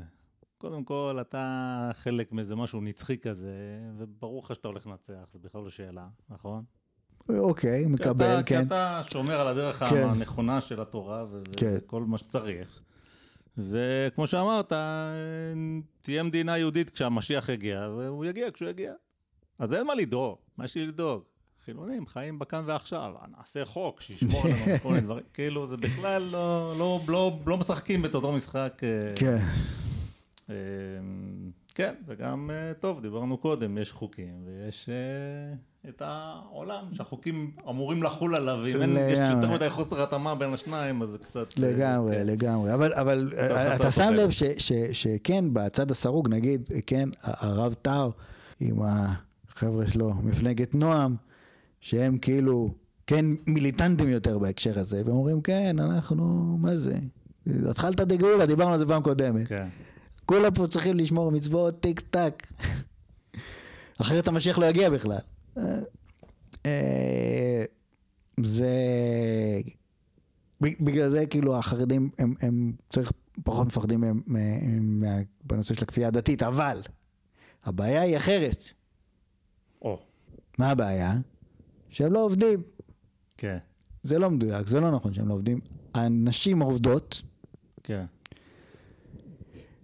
הגברים בערך חמישים אחוז עובדים. אנחנו כרגע היום, איזה, לא יודע, איזה חמישים ושתיים אחוז, איזה שיא של עשרים וחמש שנה האחרונות, מבחינת אחוז העובדים, הגברים. כן. אלא מאי, הם עובדים בעבודות עם פריון נמוך. כן. זאת אומרת, יש להם מאפייה. עזוב מאפייה, סופר סתם. כן, אוקיי. רב בכולל, פקח משגיח כשרות. לא, אבל יש גם המון עסקים קטנים, כן? זאת אומרת, עובדים. לא, יש בעלי עסקים. לא, יש, יש עסקים, אבל אנחנו שם, הסתכלתי על המספרים בדיוק היום. לא יודע מה, עשרים אחוז, משהו כזה, כן? טוב, האמת, אני לא יודע איך זה באוכלוסייה הכללית, אבל הבשר, כאילו, הלב של העבודה הזה, כאילו, לא יודע, אותם שכירים שבאמת עובדים במפעל של מייצר להבים למטוסים, ומוכרים את זה במיליארדים, כן? מה שקנה וורן באפט בצפון שם. כן. גם הייטק, גם כאילו דברים שבאמת הם מייצרים דברים. תעשייה, מייצאים מוצרים ומקבלים דולרים כדי לקנות מטוסים. כאילו אם אתה, טוב, האמת סופר סתם, אוקיי, אתה גם יכול לקנות מהיהוד, אם אתה מוכר לאיזה יהודי באמריקה, אוקיי. אבל שוב, הרבה מהעבודות הן פשוט עבודות בפריון נמוך, כי היכולות שלהם, שוב, מה זה היכולות שלהם? זה אנשים מאוד חכמים, כלומר, זה... כאילו, זה לא שאלה. מי שלומד גמרא וכל מיני כאלה, זו תרבות שמקדשת מאוד את הלמידה, אנשים לרוב, כן, איכותיים, אבל אתה לא יודע אנגלית, אתה לא יודע חשבון ברמה מספקת, בשביל לתרום בעולם העבודה המודרני. אם אתה לא יודע להיות טייס, אם אתה לא יודע להיות... עבודות עם פריון גבוה, לא יודע, כן? טוב, בסופו, בוא, בוא נגיד זה ככה, העולם החרדי מוכוון לעניין הזה של הלימוד תורה, זה כן. הדבר החשוב, ובזה כן. תומכים, עכשיו לא כן. כולם יכולים לעשות זה, מי שצריך לעבוד יעבוד, הכל בסדר, אבל זה הדבר שאתה מקדם אותו, ובאמת אני בטוח שזה מאוד uh, מתקדם ב- בסטנדרטים של עצמו, ולא למשל, לעשות כסף, שזה לא מעניין. כן, זה... לא, יש חרדים מאוד מונשירים, אבל זה כן, בטח אבל... לא באתוס, כן? כן, זה לא חלק מהמנטליות הכללית, זה שיש איזה גביר גדול שבא ועכשיו תורם לתלמוד תורה, אז כולם מאוד מעריכים אותו על זה, אבל כאילו, זה לא השאיפה שלך בתור צעיר חרדי להיות הבן אדם הזה, אולי כן, אבל זה לא אמור להיות. לא, לא, זה ממש לא, יש, זה ממש לא. להיות גדול בתורה, כן? ואם לא, אז בסדר. כאילו אין מה להיות פה צינים, זה ממש לא העניין, זאת אומרת, הם באמת רוצים להיות גדולים בתורה, זאת אומרת, זה האליטה, הכי טוב. לא, לא ציני, אני אומר, אז כאילו לשם אתה מכוון, זה התוצאות שאתה מקבל. כן. מה שאצלנו יש בתוך ישראל איפשהו, את המנטליות שאומרת, לא, אני רוצה לעשות כסף, ואיך עושים כסף? יש חלק מהציבור שרוצה לעשות כסף על ידי יזמות, הנה, לא יודע, חבר מהצבא עכשיו בנה מפעל פאנלים סולאריים גמישים, לא יודע מה, וזה כבר מגלגל מיליונים לגבי מיליונים, אני לא צריך להסביר לך מה לעשות, זה מה שמביא את הכסף. כן, אוקיי, אז זה לא יהיה, עבודות בפריון נמוך, עבודות בפריון נמוך. בנוסף, הם מקבלים פטור מארנונה, ואז לעירייה אין כסף לטפל את העיר, והשירותים המוניציפליים ברמה נמוכה, ואז החילונים, הם הולכים לעיר אחרת, ששם השירותים ברמה גבוהה יותר. עיריית ירושלים מקבלת כל שנה מיליארד שקל, מקופת המדינה. אוקיי. כדי בעצם להיות מסוגלת לא לפשוט את הרגל, כן? כי יכול כדי לתפעול השוטף. כן. זה ועוד כמובן כל הכסף שנשפך שם, הרכבת קלה והגשר קלת רבה שעולה לתחזק אותו כמה מיליונים בשנה שאלוהים יודע למה עשו אותו ככה וכל מיני, כי זה בכל זאת זה בירת הנצח הנצחית של מדינת ישראל, כן? כן. לפחות בינתיים. אבל זאת אומרת יש את העיר, לא, לא, זה לא הכי עובד. אז כן, את החברה החרדית זה לא ממש מטריד. ככה כן. על פניו, זאת אומרת, בכל הסקרים שעושים, הם, הם תמיד אומרים, אנחנו לא מרגישים עניים בכלל. כן. הם מסתדרים, מסתדרים פשוט עם הרבה פחות כסף, זה הסולידית על ספידים, כן? כן. אתה תיכנס לבית חרדי כזה אמיתי, לא יהיה שם כלום פשוט, אין כלום. כן. זאת אומרת, אנחנו רגילים, אפילו אני מסתכל פה על החדר הזה, דיברנו על זה בדיוק, על כמויות המחשבים שיש פה. פשוט אין כלום, אתה רואה, יש שולחן עם איזה שתי כיסאות, פשוט אין חפצים בבית. כן. אז... מתי פרחון היית בבית כזה? יצא לי במסגרת העבודה, שעבדתי בירושלים. כן. כאילו, כמובן יש את הוויטרינה הגדולה עם הספרי קודש. אבל חוץ מזה ממש... אתה רואה שהכל המטבח ישן, אתה נכנס לבית חילוני, חייבים כל כמה שנים להחליף מטבח, שיש, יש דקטון, יש מקטון, יש עכשיו פורמאי קננו, יש עכשיו כל מיני דברים. כן. אבל אתה יכול גם לקנות מטבח ב-אלפיים שקל, מטבח, אתה יכול לעשות את זה. כן. ולא ב-מאה אלף. ושוב, הסולידית על ספידים. אז... כמובן, החרדים, החילוני צריך בית חדר לכל ילד, שזה מופרע לחלוטין, כן? אפשר לדחוף עשרה בחדר אחד, זה לא בעיה. זאת אומרת, חדר בנים, חדר בנות. החרדים, כן, מה מעניין אותם בהקשר הזה, הכלכלי, כן? זה המס על הקריסטל מנטה ועל הצלחות של החד"פ. זה מעניין, כי ישראל היא מובילה במדינות המערב בקטיעות איברים כתוצאה מסכרת. אה, באמת? זה מפתיע אותי. ישראל? הייתי רוצה שזה ארצות הברית? ב-או אי סי די. כן, ודאי. אני לא יודע מה להגיד לך מה קורה במדינות אחרות. כן, זה מפתיע. למעשה, מי שהכניס את החוק של הסימון של הסוכר ברמה גבוהה על העטיפות של כל המוצרים, זה ליצמן. מיגור. אז מה העניין הזה עם הקריסטל מנטה? זה הדבר הראשון שעשה סמוטריץ' שהוא נכנס לצו האוצר, זה... למשרד האוצר, להוציא צו שמבטל את המס הזה. כן.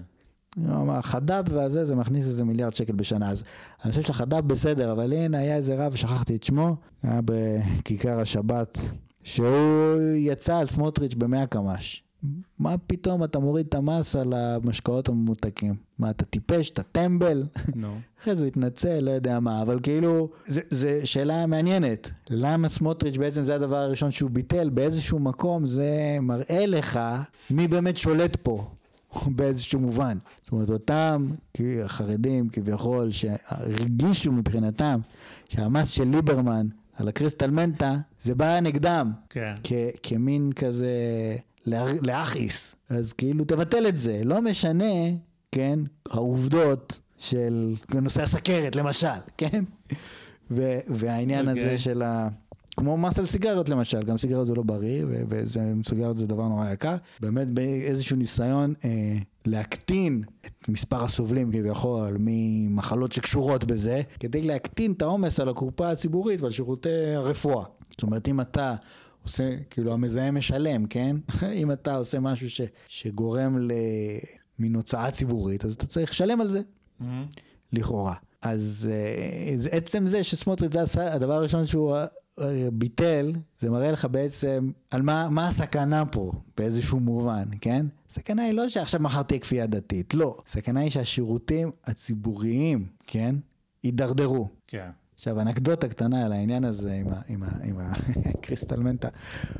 גלית דיסטל אטבריאן, שהיום שרה במשרד ראש הממשלה, שהיא חביבת המערכת כמובן, כן. אז היא כתבה בטוויטר. ידידת הפודקאסט, הייתי אומר. ב... רק, רק ידידת, אבל היא ידידת הפודקאסט. כן. היא כתבה בטוויטר, היא כתבה כל הכבוד על ביטול המס. מה זה? מנסים לחנך דרך מיסים את הציבור? הדרכה זה בסדר, הסברה זה בסדר, אבל כאילו להעניש אנשים, כאילו צריך להיות חופש לאנשים לבחור, זה לא משנה אפילו אם מישהו רוצה לעשן ג'וינט בבית, או מישהו רוצה לשתות משקה ממותק. החופש הוא מוחלט, משהו כזה. כן.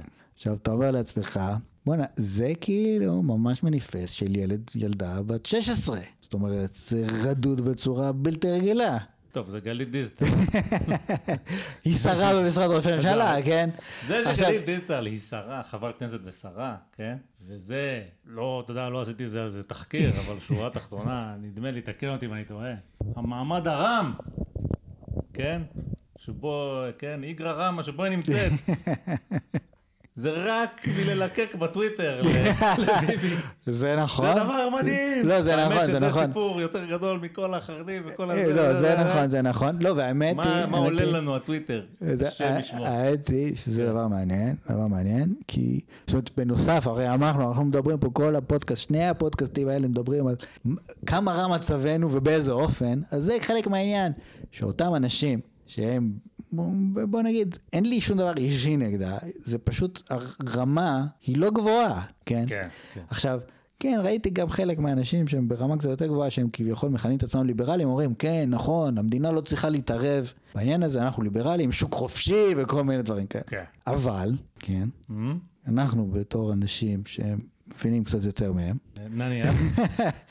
אנחנו שמרנים. רק אנחנו לא שרים איזושהי סיבה. אז כן, זה באמת שאלה מעניינת איך זה קרה. אז אנחנו מבינים, בסדר, יש עקרונות מנחים, יש, אבל בפועל, למשל, משהו כמו סיגריות, שהוא גורם נזק לחברה. יש עלויות כספיות לעניין הזה, של הנזקים מעישון.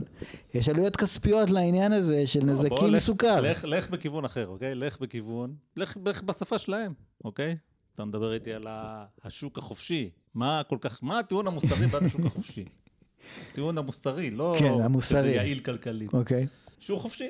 זאת אומרת, כל טרנזקציה, בחרו לעשות אותה, משתתפים בה, יש מי שזה יותר טוב לו, פחות טוב לו, אני לא אומר שאנשים מבסוטים מכל טרנזקציה שהם עושים, אבל הם בחרו באופן חופשי, אוקיי? עם זאת, הנה זה מהפלפלנות של גרשוביץ. רגע, כשמישהו מעשן סיגריות, שזה ממכר, כמה הוא חופשי בסיגריה המאה שלו? הוא מכור, זה לא בדיוק, כן? לא בדיוק, זה גירות שהוא חייב גרדו, אין מה לעשות. עכשיו, כן, אנשים, יש אנשים שהצליחו להתעלות ולהפסיק לעשן, אבל זה לא כך הולך בקלות. אותו דבר עם המשקאות הממותקים, שיש קונסנזוס, הרבה מאוד אנשים הסכימו שזה ממכר לא פחות מסיגריות, אם לא יותר. אז לא יודע אם זה כל כך חופשי כמו שאומרים. מה זה ההסברה וההדרכה הזאת? זאת אומרת, מה העלות של ההסברה וההדרכה הזאת? רגע, שיבוא ההסברה וההדרכה על חשבון של המסים, אגב, יגידו, רגע, מה זה פה, רוסיה סובייטית?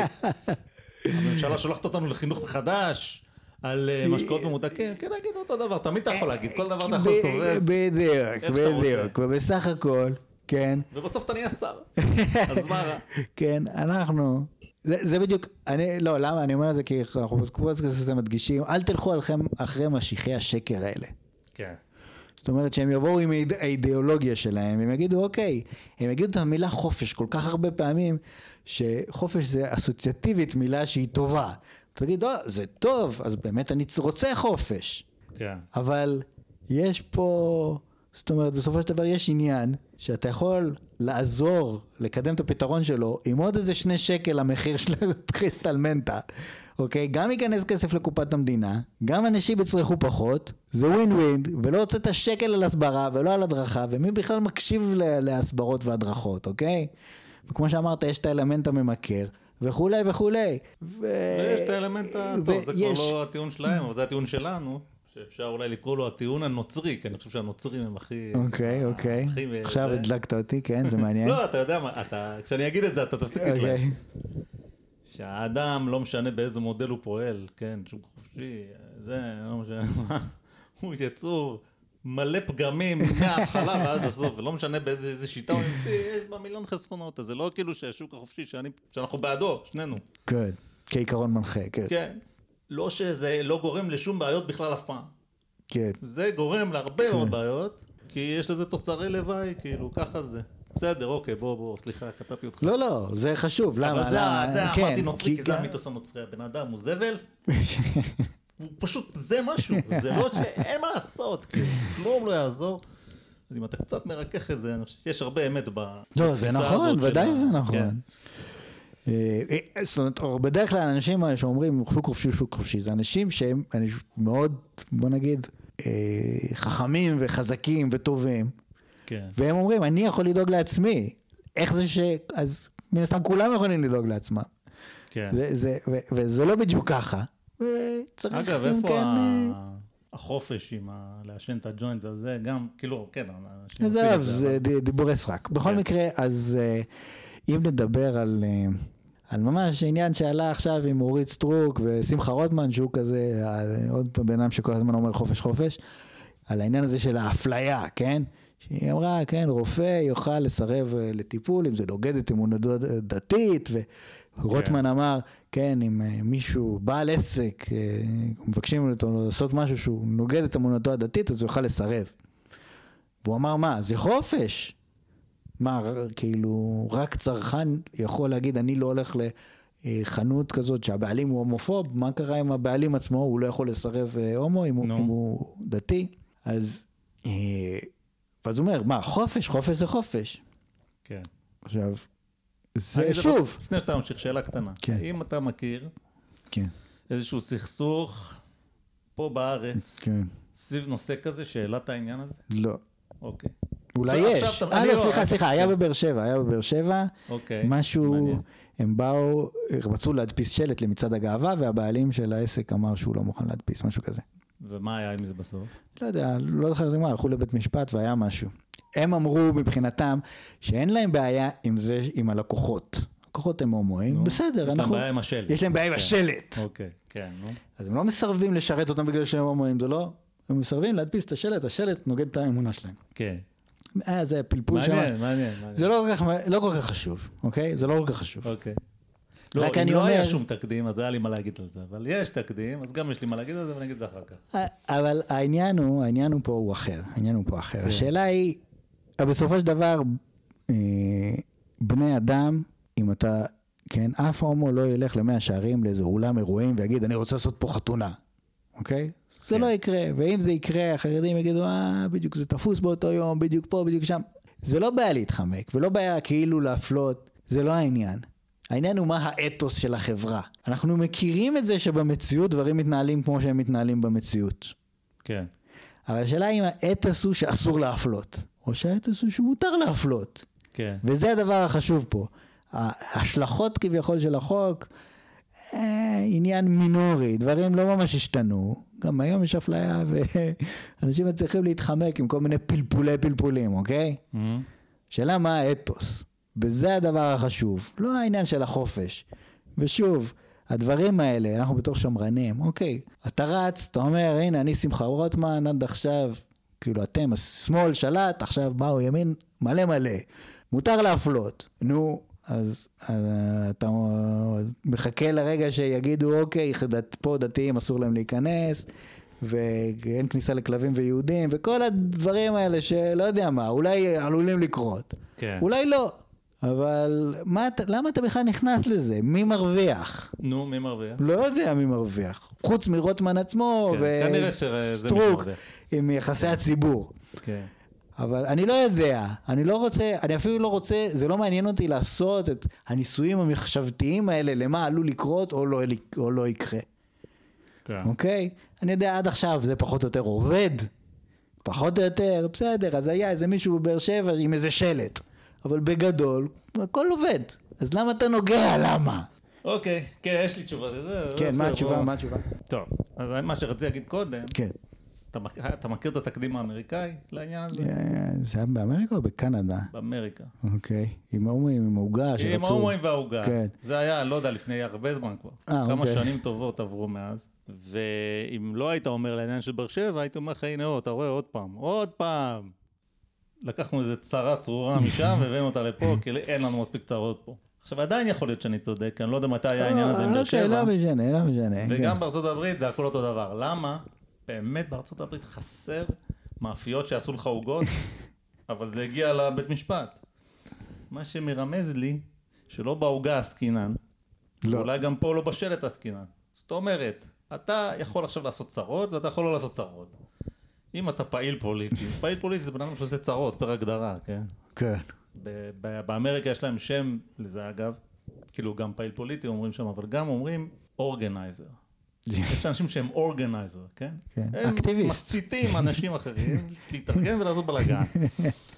אז אני חושב, בגלל זה אני אומר, זה כנראה גם פה, בסופו של דבר המטרה היא לעשות בלגן, ואחרי זה כבר כשה... דולרים עפים באוויר, מישהו בא עם שוב אבק ומנסה לשאוב אותם, אני יודע. אוקיי, לא חשוב. כן, אז שוב, אז אני לא, כאילו, לא כל כך מעניין אותי הפן, כאילו, כביכול השלכתי של העניין הזה. אמרתי, גם היום יש אפליה, וגם אחרי זה תהיה אפליה, והחוק זה חוק, זה נורא מעניין. השאלה היא מה האתוס של החברה, כי זה כן משפיע בסופו של דבר, לדעתי, זה דבר חשוב, וחבל לגעת בזה. אוקיי. זה מעניין אגב לעקוב אחרי הסיפור הספציפי הזה, האם יקרה משהו, זאת אומרת, יש כל מיני תגובות, אני רואה פה בעיר, כן, כל מיני שלטי חוצות, כל מיני אנשים שמצאו לנכון לשים כסף ולפרסם את זה שהם לא יפלו ולא מעניין אותם. כל מיני חוקים, כן? שזה מחמם את הלב, אני אוהב לראות את זה. אני ממש. האתוס הזה שדיברתי עליו. כן, האתוס. זאת אומרת, כאילו, לצורך העניין יש פה איזה חלק מהעם לפחות, שאומר, לכו להזדהן, אל תנסו לסכסך אותנו, וזה לא מעניין אותנו. לא יודע איך זה בצד הדתי של העניין, לא מכיר, לא יודע איך עוד ש...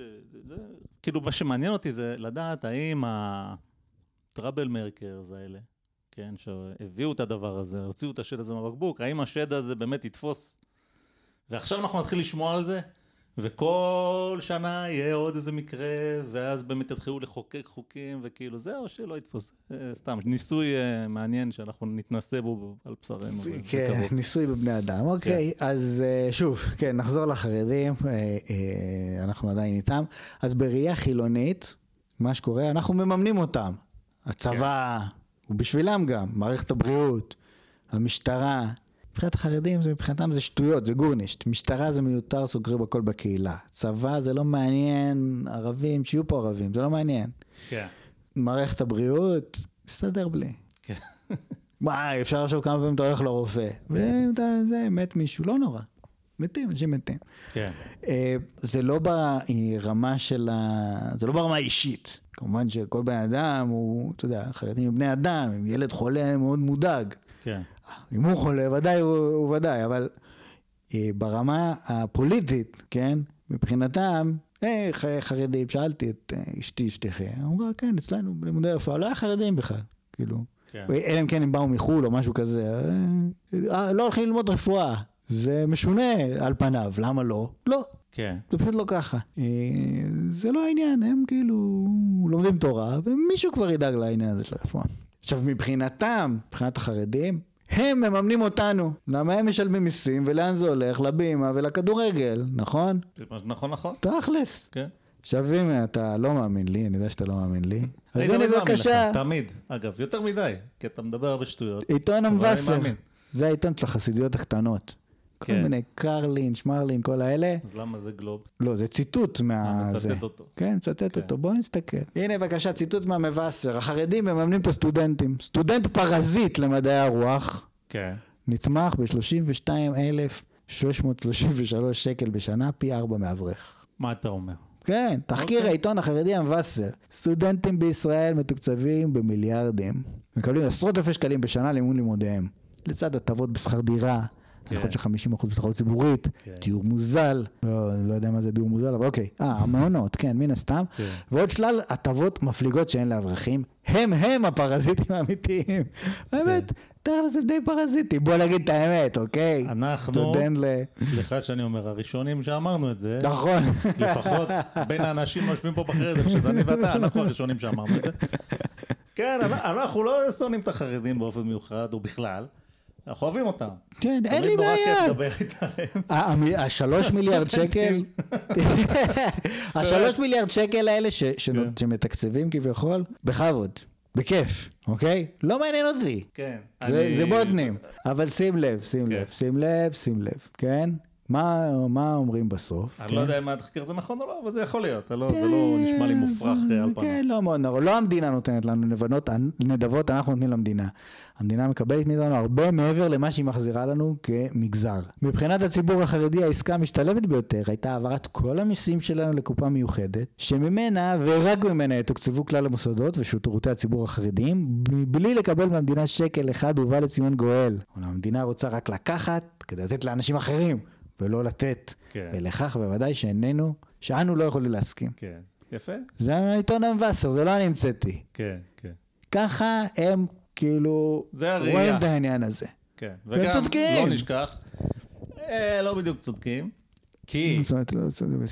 כי יכול להיות שסטודנט בגיל מנופרזית, אבל החשבון מי, לא בטוח שהחשבון החרדים בכלל. זאת אומרת, מסתכל על... מי מכניס את הכסף לקופת המדינה? לא, זה, לא, זה, זה, לא, זה סיב את זה, גם כמובן, הסטודנט הזה, כן, אחרי זה הולך לעבוד. כן. אוקיי? גם, ב, לא יודע מה, גם אם הוא סטודנט למדעי הרוח, הוא הולך לעבוד ב-אייץ' אר באיזה הייטק, כאילו. זאת אומרת, אנחנו לא שם, ברור, הטיעון הוא טיפה מגוחך, אבל זה לא משנה, מה שמשנה זה איך הם רואים את זה, מה אכפת לי מהטיעון עצמו, כן, אחרת היינו נכנסים לא והקורה פה. אגב, האנקדוטה המעניינת בעניין הזה, כן אמרנו, הם רוצים להפריד מיסים, בואו נתפצל. כן, כאילו הם לא רוצים לעשות זה. זאת האמת. אבל כן, זה בוא נגיד, הוא אמר, כן, אבל כאילו, אני הייתי מאוד שמח לעשות את זה. אני הייתי מאוד שמח לעשות את זה, אני הייתי מאוד, ולא רק אני, גם בן כספית, בן כספית כתב את זה בוואלה, הוא כתב מאמר, אוקיי, אני אוהב את החרדים, כמו שאנחנו אומרים, אין לנו שום בעיה עם החרדים, אין שום סכסוך, שום כלום. שאתה מדבר איתי על בן-גביר וסמוטריץ' וכל מיני כאלה, וזה באמת אנשים שרוצים לכפות, אנחנו חמורו של משיח, והוא אומר לנו לשמור, כאילו, אתם, ההתנחלויות ושטחים, ולברים כאלה, יש איתם איזשהו, איזה ויכוח יש לכם חרדים, אין שום ויכוח, לכאורה, כן, עזוב, כאילו, עניינים של נישואים, אבל תמיד אפשר להתחתן בקפריסין, עזוב, זה דברים קטנים, עושה של הקשוחות, יש מלא מסעדות לא קשרות, עזוב, אבל, אז בן כספית אמר, בוא ניפרד כידידים, יענו שתי מערכות שונות, אפילו גיאוגרפית זה די מסתדר, והוא בא לציון גואל, אפילו זה ישפר את היחסים בינינו. כן. ובאותו יום הוא היה אמור להיות לו רעיון, אם נדמה לי יעקב אשר משס, והוא ביטל אותו.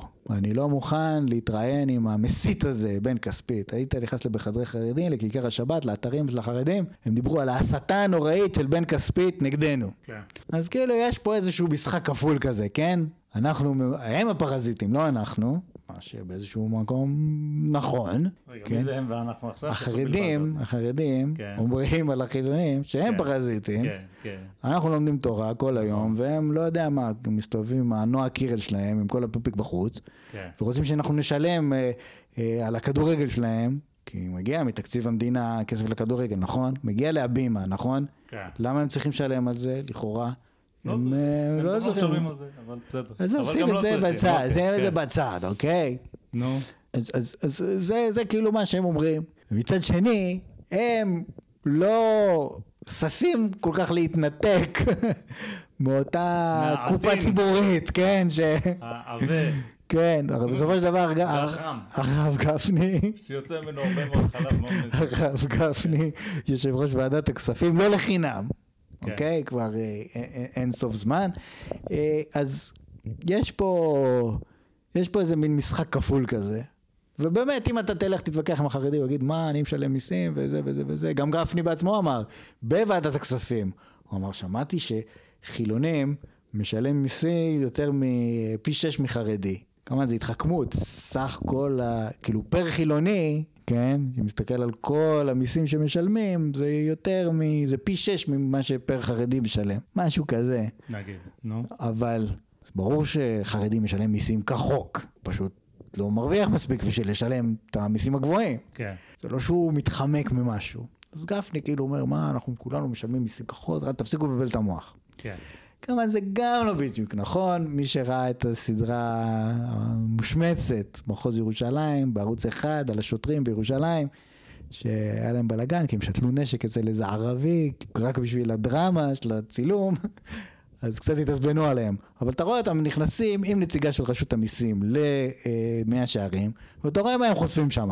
זאת אומרת, רשות המיסים לא נכנסת למאה שערים בלי ליווי משטרתי. אז אוקיי, אבל לא משנה. בסדר? הפחד הוא, אני מסכם את הפחד הוא מכל העניין החרדי הזה. הוא לא שהכריחו אותנו ללכת עם בורקה, אלא שברגע שיהיה צריך לקצץ בתקציב, אז מקצצים בשטויות של החילונים.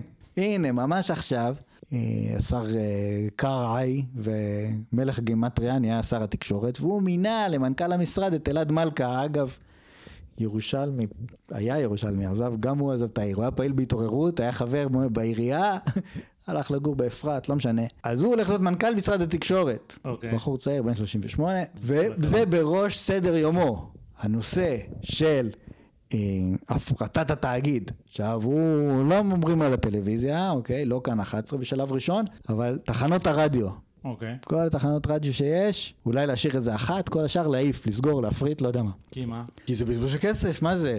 הבנ. אי אפשר להתחרות בשידור הציבורי, כי הוא מלא כסף, זה מתקציב המדינה, ולכן השוק החופשי לא יכול לפרוח. הבנתי. טוב, נגיד. צריך לסגור. עכשיו, מה קורה? בסדר, אני אין לי בעיה, יכול להיות, אני לא מתווכח. זאת אומרת, בתור שמרן, הייתי אומר, אוקיי, תסגור את כל המוזיקה? כמה עולה כל המוזיקה? שאתה סוגר לאנשים, כאילו, לא יודע מה, לא יודע כמה אנשים מאזינים, עשרת אלפים. אוקיי, אז אולי זה כלכלית, זה יחסוך כסף, אבל כאילו, אתה מבאס את האנשים, לא יהיה כל המוזיקה מסחרי. כן. בסדר, עזוב, יש, יעשו ספוטיפיי, ישמעו מה שהם רוצים, אבל זה לא בדיוק אותו דבר. בקיצור, אז אולי צריך, כן, אבל צריך לעשות דיון אה, מסודר ומעמיק בנושא, עם פרוס וקונס, לדעתי, כאילו, אולי זה לא יקרה, לדעתי הפור כבר נפל, ו- ו- וזה הולך לקרות, אבל זה משהו של החילונים. Mm-hmm. אתה מבין? זה שבחרדים אי אפשר לגעת, בסרוגים אי אפשר לגעת. בחילונים אפשר לקצץ, אז שם נקצץ. כן. השירותים שיקבל החילוני, למה שכאילו, הבימה, התיאטרון הלאומי, מה זה הקשקוש הזה? סמוטריץ' לא הולך לזה, גולדקנופ לא הולך לזה, אז למה צריך את זה? מי הולך לזה בכלל? הולכים, כל מיני אנשים, אבל הם לא נחשבים. נסגור את זה. כן. אז... זה מה שיקרה פה. אבל זה לא, לפחות מבחינתי, זה לא בדיוק הפחד הגדול, כמו שאני רואה את זה. אולי זה... לא, זה הפחד. זה מה ש... כאילו, מה זה זה הפחד? זה מה שהולך לקרות. אולי זה לא מפחיד אותך, אבל זה מה שהולך לקרות. הולך לקרות משהו יותר גרוע. אוקיי. מה שהולך לקרות. זה, מה שאתה מתאר, זה מין סימפטום, אוקיי?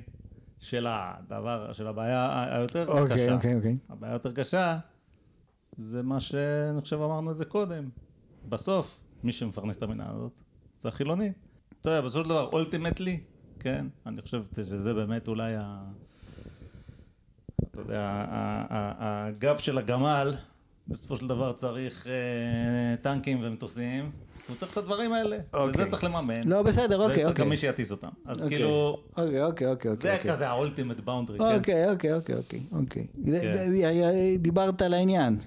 חכה, נגיע לזה עוד שנייה. נגיע לזה. כי אולי באמת לא צריך את הבימה, מה, אני יודע שזה לא צריך הבימה?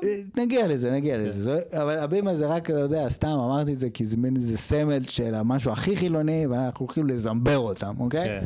עכשיו, לא נזמבר אותם בכוונה, אנחנו לא חיות אדם. לא. אלעד מלכה יעשה את זה, שהוא כאילו, הוא גם באיזשהו מקום נגד החרדים, הוא מאוד רוצה שהם יצאו לעבוד, הוא ירושלמי שעזב את ירושלים באיזשהו מקום סביב האירוע הזה, הוא היה חבר בהתעוררות, שזה כאילו המפלגה כביכול החילונית בירושלים, אבל בתמימותו, בוא נגיד את זה ככה, הוא כן הולך לקצץ את הדברים האלה, כי הוא באמת מאמין כאילו באותו אידיאל של השוק החופשי. כן. אם תדבר איתו, הוא ייתן לך הרבה מאוד סיבות טובות למה צריך לעשות את זה. אהה.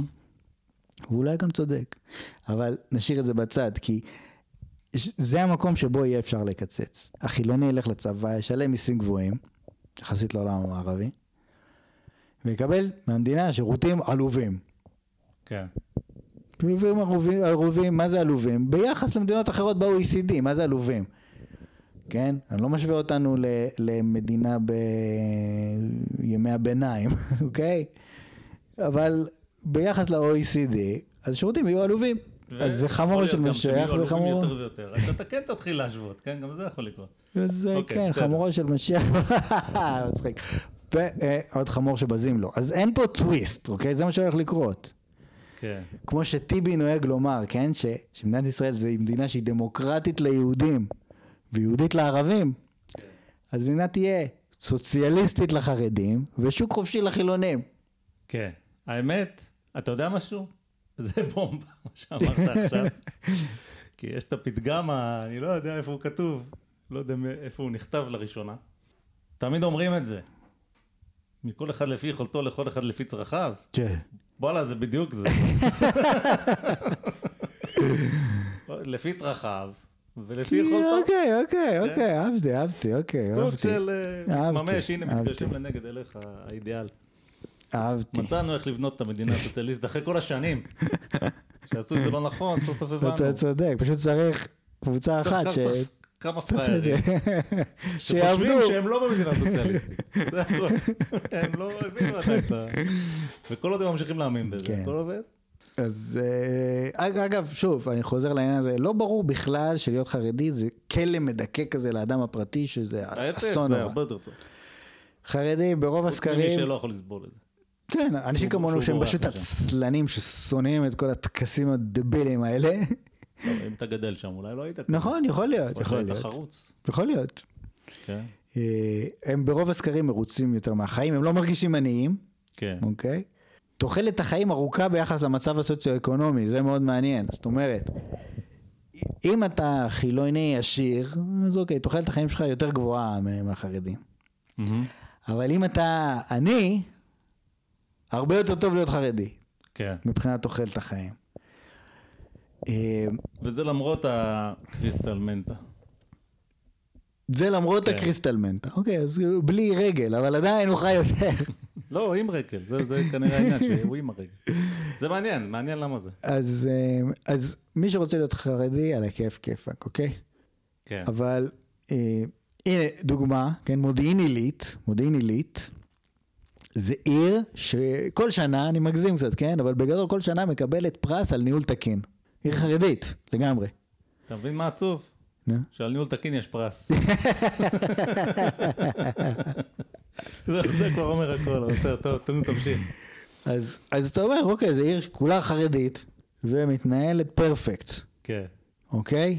התושבים מרוצים, לא גונבים, לא שום דבר, כי יכול, לא יודע, אין שחיתויות, הנערף, מקבלת פרס על ניהול למופת. אני חייב להגיד, בתור מישהו שגר במודיעין, שכמות החרדים שזורמים לפארק, פארק ענבה, שנמצא במרכז מודיעין, מאוד קרוב לרכבת, אז מאוד נוח, גם לתחנה המרכזית, מאוד נוח לחרדים להגיע, הוא קצת משונה, מה אין פארק במודיעין עילית, שהם כולם צריכים לעבור לפארק ענבה במודיעין, אז כנראה שיש גם חסרונות לזה שאין כסף לעירייה, למרות שמתנהלת ניהול תקין, כן. אבל אה, בסדר, אוקיי, מסתדרים, אוקיי, אז אין פארק. Mm-hmm. אבל... יש צל החילונים, הולכים ליד. בדיוק, יש צל החילונים, הולכים ליד. אגב, זה סיפור מעניין. גם לביוב, הם התחברו פיראטית לביוב של מודיעין, אבל לא משנה, זה כבר הסתדר. כן. אה, אבל כמו שאתה אמרת, אוקיי. בלי כסף, אי אפשר לממן צבא ומשטרה. כן. זאת אומרת, יש גבול לכמה נמוך אתה יכול להיות, כאילו כמה סולידי אתה יכול להיות. בסדר, אתה תתקלח במים קרים. אבל אתה צריך את האף שש עשרה. כן. אתה צריך את הכיפת ברזל. כן. אוקיי? כן. כי אחרת, מה לעשות? זאת אומרת, תמיד אפשר להגיד, אוקיי, לא צריך את החילונים, לא צריך את החילונים. הטיול הזה שיש להם עכשיו, לכל החבר'ה החרדים, הוא ייגמר ברגע שהערבים ישלטו פה. בסדר, הערבים בסופו של דבר, היסטורית, הם יחסית מתונים, ומאוד אדיבים למי שחי איתם. בניגוד להגיד, לאם אתה חי בפולין, ליטה, בלרוס, אוקראינה, בתור יהודי, אז קצת היו פחות נחמדים אליך. כן. אוקיי? בין אם זה הגרמנים, בין אם הרוסים, בין אם קורנים, בין אם בלרוסים, בין אם הלטבים, בין אם הליטאים, אוקיי? אצל הערבים, אוקיי, היו פרעות וזה, לא ברמה הזאת. אז כנראה שהם יהיו בסדר. אתה יודע, אולי, כי בינתיים הצלחנו להכעיס אותם. כן, בעוד שבעבר, פחות. לא, זה נכון, אבל אין פרס על התנהגות טובה בהקשר הזה. זאת אומרת, זה לא כאילו אנחנו, יש פרס על ניהול תקין, אתה מקבל במתנה צבא. לא, זה לא עובד ככה. יש לציין שאחוז הכלואים, אחוז האנשים שהם בבתי כלא, לא תלונות או משהו כזה, אחוז האנשים שהם ממש בבית כלא על עבירות מין בקטינים, הוא גבוה במיוחד בריכוזים חרדיים, אבל בגדול הפשיעה שם היא נמוכה. הם מאושרים וחיים הרבה. כמו, כמו למשל, אוקיי, הדוגמה היא קטר, זו דוגמה טובה, כן? זה שלוש מאות אלף איש, אזרחי קטר. ויש שם שלושה מיליון אזרחים. שלוש מאות אלף? זה קטר. מי שהוא אזרח. יש שם שלושה מיליון עובדים זרים. כן. טוב. עכשיו, כמובן, הם גם מוסלמים אדוקים. כן. והתרבות שלהם היא מאוד מאוד שונה, כן? מהתרבות היהודית. אוקיי? טוב, הרע, לא, לא, זה לא רלוונטי. ויש להם טונה של נפט. אז הכל בסדר. כן. זהו. ואף אחד, זאת אומרת, יבוא החרדי ויגיד, לא, צורת החיים שלנו, זאת הצורה הנכונה. זה בסדר, זה לא מעניין אף אחד, אם אין לך אף שש עשרה. ואין לך כסף, זה לא מעניין. לא, שוב, יכול להיות שזה גם בסדר, זאת אומרת, לא יהיה אף שש עשרה, יבואו הערבים, יקימו פה את איזושהי מדינה אחרת, והחרדים יחיו פה את צורת החיים הנכונה, תחת חסות הפריץ החדש. נכון, נכון. לא, זה בסדר, כאילו... הכל יהיה טוב, ויום אחד המשיח יגיע, ויסדר את כל הבלגן הזה, אבל עד... לא, אבל אני אומר, כן, אם אתה צריך להבין שיכולים לכבוש אותך, ואתה צריך, אתה מגלגל את הקוביה, או שיהיה לך טוב, או שיהיה טיפה יותר בעייתי. ככה העם היהודי חי הרבה מאוד זמן, ובאמת היה לפעמים יותר טוב לפעמים פחות. בדיוק, אוקיי? אז... Your experience may vary, כמו שאומרים האמריקאים. אז... וזה בכלל לא משנה אם אתה אומר, כן, אבל אנחנו, להיות חרדי זה כאילו, אנחנו עם הנבחר, והכי טוב בעולם זה להיות חרדי. כי תראו איך אנחנו יחסית חיים הרבה, והפשיעה נמוכה, שוב, עבירות מין בקטינים aside, זה לא מעניין, כי יכולים לכבוש אותך, וכמובן, אם, לגרש אותך, גם אם זה לא טבח, יכולים כאילו להגיד, אוקיי, תחזרו לגלות, זה לא מופרך. כן. אז, אז זהו, זאת אומרת, זה לא, כאילו, הוויכוח, כביכול, בין החילונים לחרדים, הוא לא ויכוח על מי צודק באיזשהו מובן אמורפי. בפועל, אין מה לעשות, אנחנו מביאים את הכסף. תגיד שאנחנו רדודים ושטחיים ובורים, תגיד מה שאתה רוצה. נו. אבל הכסף אצלנו, והמטוסים אצלנו, ועכשיו, הנה, ממש עכשיו, קורס טייס הסתיים, ארבעים ואחד חניכים, שלושה עם כיפה, זהו. אז אתה יכול להגיד, כן, כן, אנחנו כאילו על הכיפק. אין מה לעשות. צריך את החילונים, לא יעזור כלום. כן. אז זהו. זה נורא פשוט. ולכן הוויכוח הוא לא על איך כדאי לחיות. הוויכוח הוא אין ברירה, אז תתחילו להתיישר לימין, אחרת לא יהיה פה כלום. אבל יש ברירה. יש ברירה. לא נעשה את זה. אה, כן. ותלך המדינה לזזל. זה נכון, זה נכון. עכשיו בואו, כן, בואו, בואו, בואו נשים לב, נחזור לירושלים. דיברנו על ירושלים, מודיעין עילית, הרי זה עיר לתפארת. כן. אבל ירושלים זה עיר שדומה יותר למודל הישראלי, אוקיי? אז מה קורה שם? אחוז היהודים בעיר יורד. לא יודע אם אתה יודע את זה, המאזינים יודעים, אבל זה מה שקורה. זאת אומרת, אם ב-אלף תשע מאות שישים ושבע היה שבעים וארבעה אחוז יהודים ושאר ערבים, היום זה ארבעים שישים.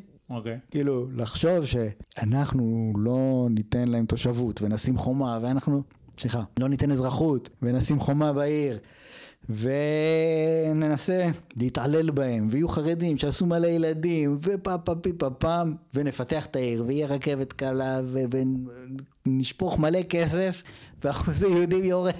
כן. אוקיי? יש שיטה מאוד טובה להגדיל בטירוף את אחוז היהודים בעיר. זה לפצל אותה. אבל זה לא יקרה. כן.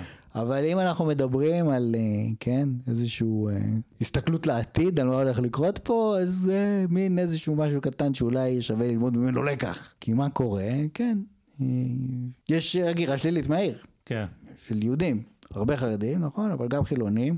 היה הרבה יותר טוב לכולם אם כולם היו מסוגלים להישאר באיזשהו מובן. בוא נגיד, הפרשנות למומחים, אלה הם העובדות. שוב, אמרנו, האם העירייה מאוזנת? לא, המדינה מעבירה לשם מיליארד שקל בשנה, רק כדי שהם יעברו. עכשיו, האם בעקבות זה שאנחנו שולטים במזרח העיר? כן. כן? ביטחונית. לרשות אין דריסת רגל שם. האם לא יוצאים פיגועים משם?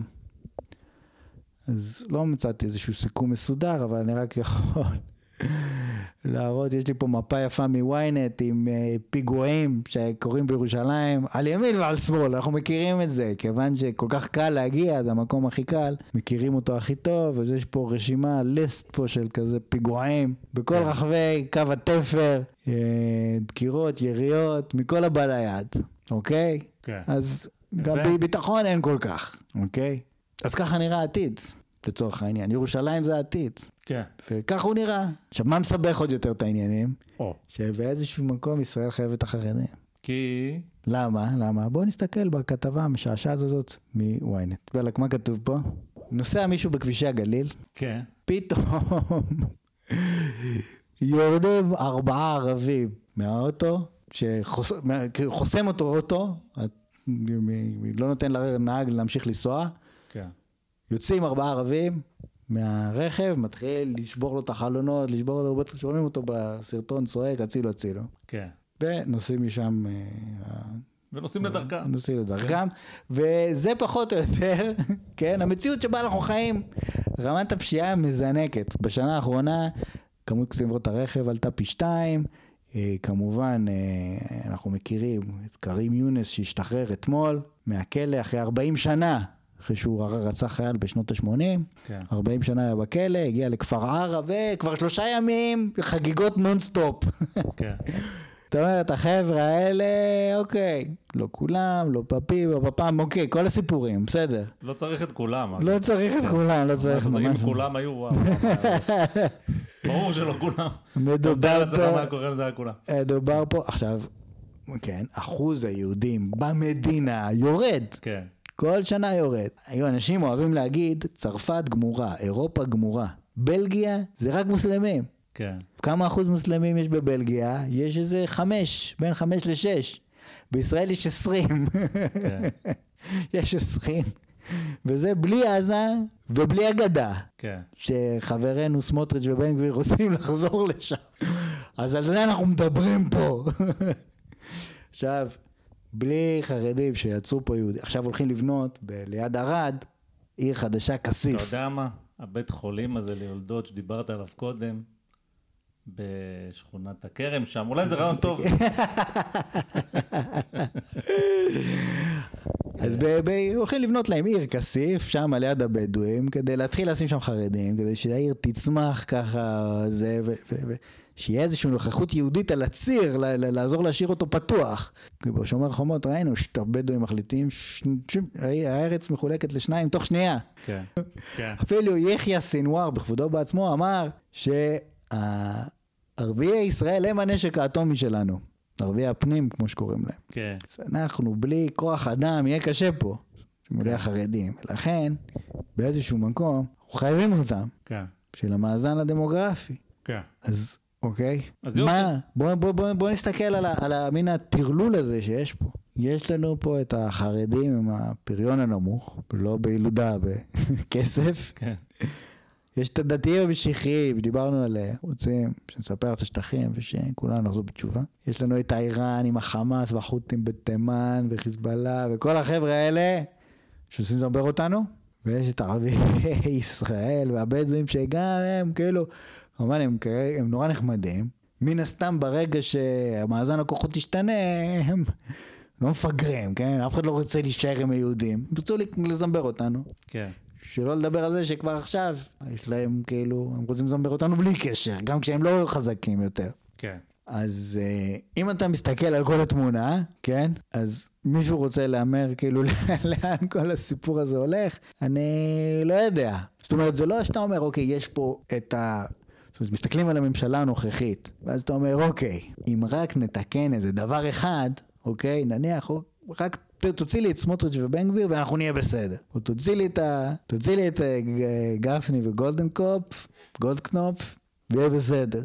תוציא את שניהם, גם את גולדנקופ וגם את... תוציא, אתה פה בתחת, איך שאתה לא מסובב את זה? אתה פשוט בתחת. ובכלל, לבוא... בלהסתכל לממשלה הנוכחית ולהגיד, זהו, אני הולך, זה מגוחך ברמות שקשה לתאר. זאת אומרת, כבר לפני עשרים שנה, לא, זה כולה אני מגזים, כי עוד זה היה ככה תחת האוסלו כזה, כן, איזושהי תחולה. עזוב את האינתיפאדה השנייה, בסדר, האינתיפאדה השנייה, אבל הייתה הרגשה שאוקיי, זה, זה ייפטר. ואוקיי, כאילו זה, שום דבר פה לא הולך להיפטר. כן. ולא משנה... שמחה רוטמן אומר ככה, ולא יודע מה, אורית סטרוק אמרה ככה, זה הכל, זה בוטנים. צריך להסתכל על התמונה הגדולה, והתמונה הגדולה היא שאנחנו חייבים את החרדים שיעשו, שיעשו טונות של ילדים, ואנחנו חייבים שהם יפסיקו לעשות טונות של ילדים, yeah. ואנחנו חייבים לנסות לשלב את הערבים, ואנחנו לא יכולים להשתלב עם הערבים, כי אתה יודע, ככה זה, ואתה זורק את סמוטריץ' ובן גביר למיקס הזה, ונהיה פה סיסו וסימחו. לכן אני טוען לכל אותם אנשים שהם נורא מודאגים כאילו מהבחירות האחרונות, שאתם הייתם צריכים להיות מודאגים כל כך הרבה לפני שזה בכוח לחלוטין. ולכן אין למה להיות מודאגים, כולנו כאילו בצרות וזהו. עכשיו אם אתה שואל אותי מה לעשות, או נו מה לעשות, אוקיי, קודם כל כאילו צריך להגר, אין מה לעשות, שאף אחד לא חס וחלילה יחשוב לי על להקים תנועה או להתפקד למפלגה או איזה קשקוש כזה או אחר, בזבוז של זמן וכסף לכל הסובבים. דבר ראשון, סליחה, דבר שני, לא להתפתות. מה זאת אומרת? נניח אתה עכשיו יצאת מהצבא, השתחררת. שירת בצבא, לא יודע למה עשית את זה, כן, אבל לא עשית את זה. זאת אומרת, אני מסתכל על עצמי, כן, שאני שירתי בצבא, אני אומר איזה טרפת, על מה? אם אתה הולך למות על בשביל מה, אבל לא משנה, שים את זה בצד. כן. עכשיו השתחררת, אתה יש לך אפשרות ללכת וללמוד באוניברסיטה בחול. כן. זה כל אחד יכול לעשות. כן. יחסית בקלות. עכשיו מה קורה שאתה הולך ללמוד באוניברסיטה בחול? אז אתה מכיר את האנשים, מכיר את המקום קצת, כאילו גדל שם באיזשהו מובן. קצת אתה גם צעיר, אתה בריא, אתה יכול, כאילו, אתה גמיש, יכול אולי למצוא בת זוג שם, אתה הופך את כל העסק להרבה יותר פשוט. כן. אבל מה, אבל מה? חבר'ה צעירים היום, משתחררים מהצבא, הולכים לאוניברסיטה, נגיד בתל אביב, ואומרים, מה, אני חי בתל אביב. כמו שאומר השיר, I'm living the dream. כן. כן? איזה כיף. יש פאבים, שמאבים, אני כבר לא גר אצל ההורים, יש לי דיר, דירה סחורה, ואיזה כיף, ובחורות, ועניינים. ואתה, כאילו, מתפתה להישאר. כן.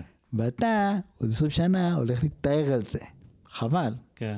כן, זה לא הכי נעים, תעשה את הצעד, לפתוח הרבה בעיות. עכשיו, חוץ מזה, כן, לאנשים שטיפה יותר מבוגרים עם איזשהו מקצוע, קודם כל שאתה בוחר מקצוע, אתה בוחר מקצוע, אתה צריך באמת לבחור, אם אתה הולך להיות עורך דין, אתה יורה לעצמך ברגל. אם אתה עורך דין בדיני, אין לא כן אתה מתעסק בדברים בינלאומיים, ואז אוקיי, אתה בסדר. אם אתה הולך להתעסק פה בכל מיני דיני חוזים בישראל, או נדל"ן בישראל, יהיה לך בעיה. תלמד כבר את המשפט חושן. בדיוק. עדיף, עדיף לראות, הכי טוב, הכי טוב זה תכנות. רק לסבר את האוזן שלך ושלי, של המאזינים. היום, בניו זילנד, אם אתה מתכנת, ואתה מוצא הצעת עבודה שם, זאת אומרת, מישהו, יש מעסיק שמציע לך עבודה, אתה יכול לקבל תושבות בשישה שבועות. זה נשמע, למי שלא בעניינים, כמו איזה קשקוש, מה, מה, מה זה, מה...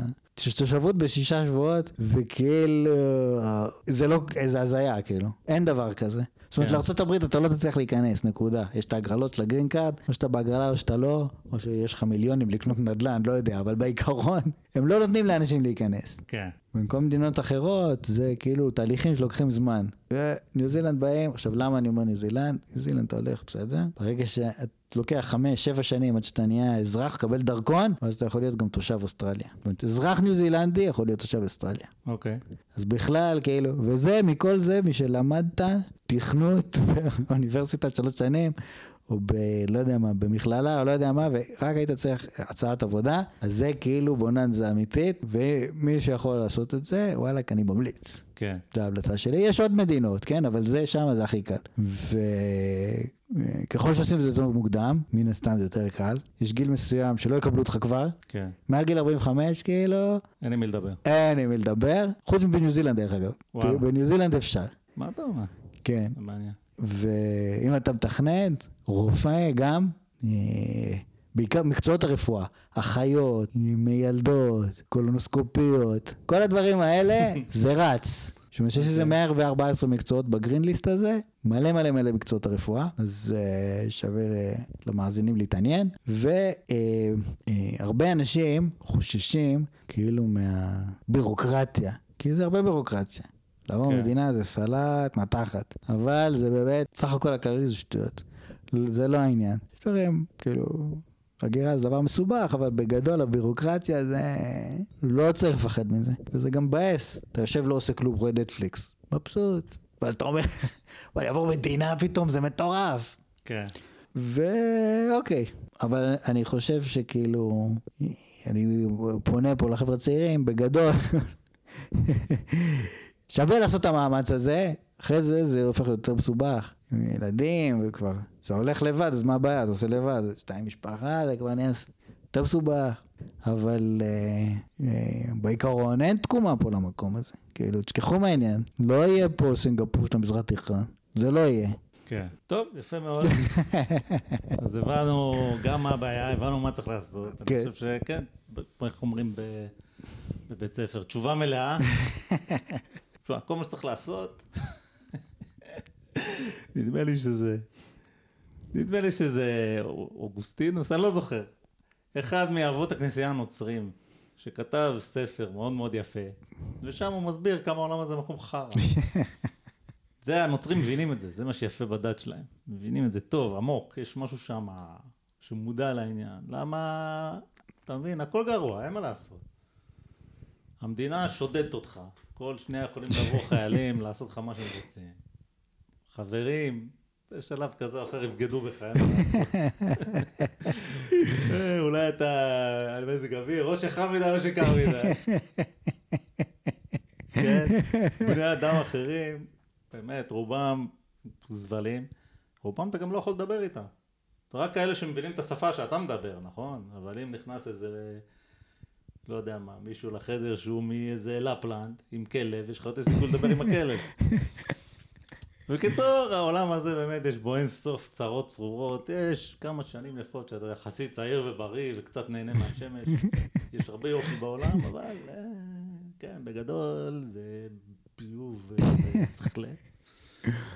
ובטעות, איכשהו יצא המקרה שיש כמה מקומות שממש טוב, לא כזה גרוע לחיות בהם, גם שם מתלוננים בלי סוף אגב, אבל זה כאילו מבינים את המצב לאשורו.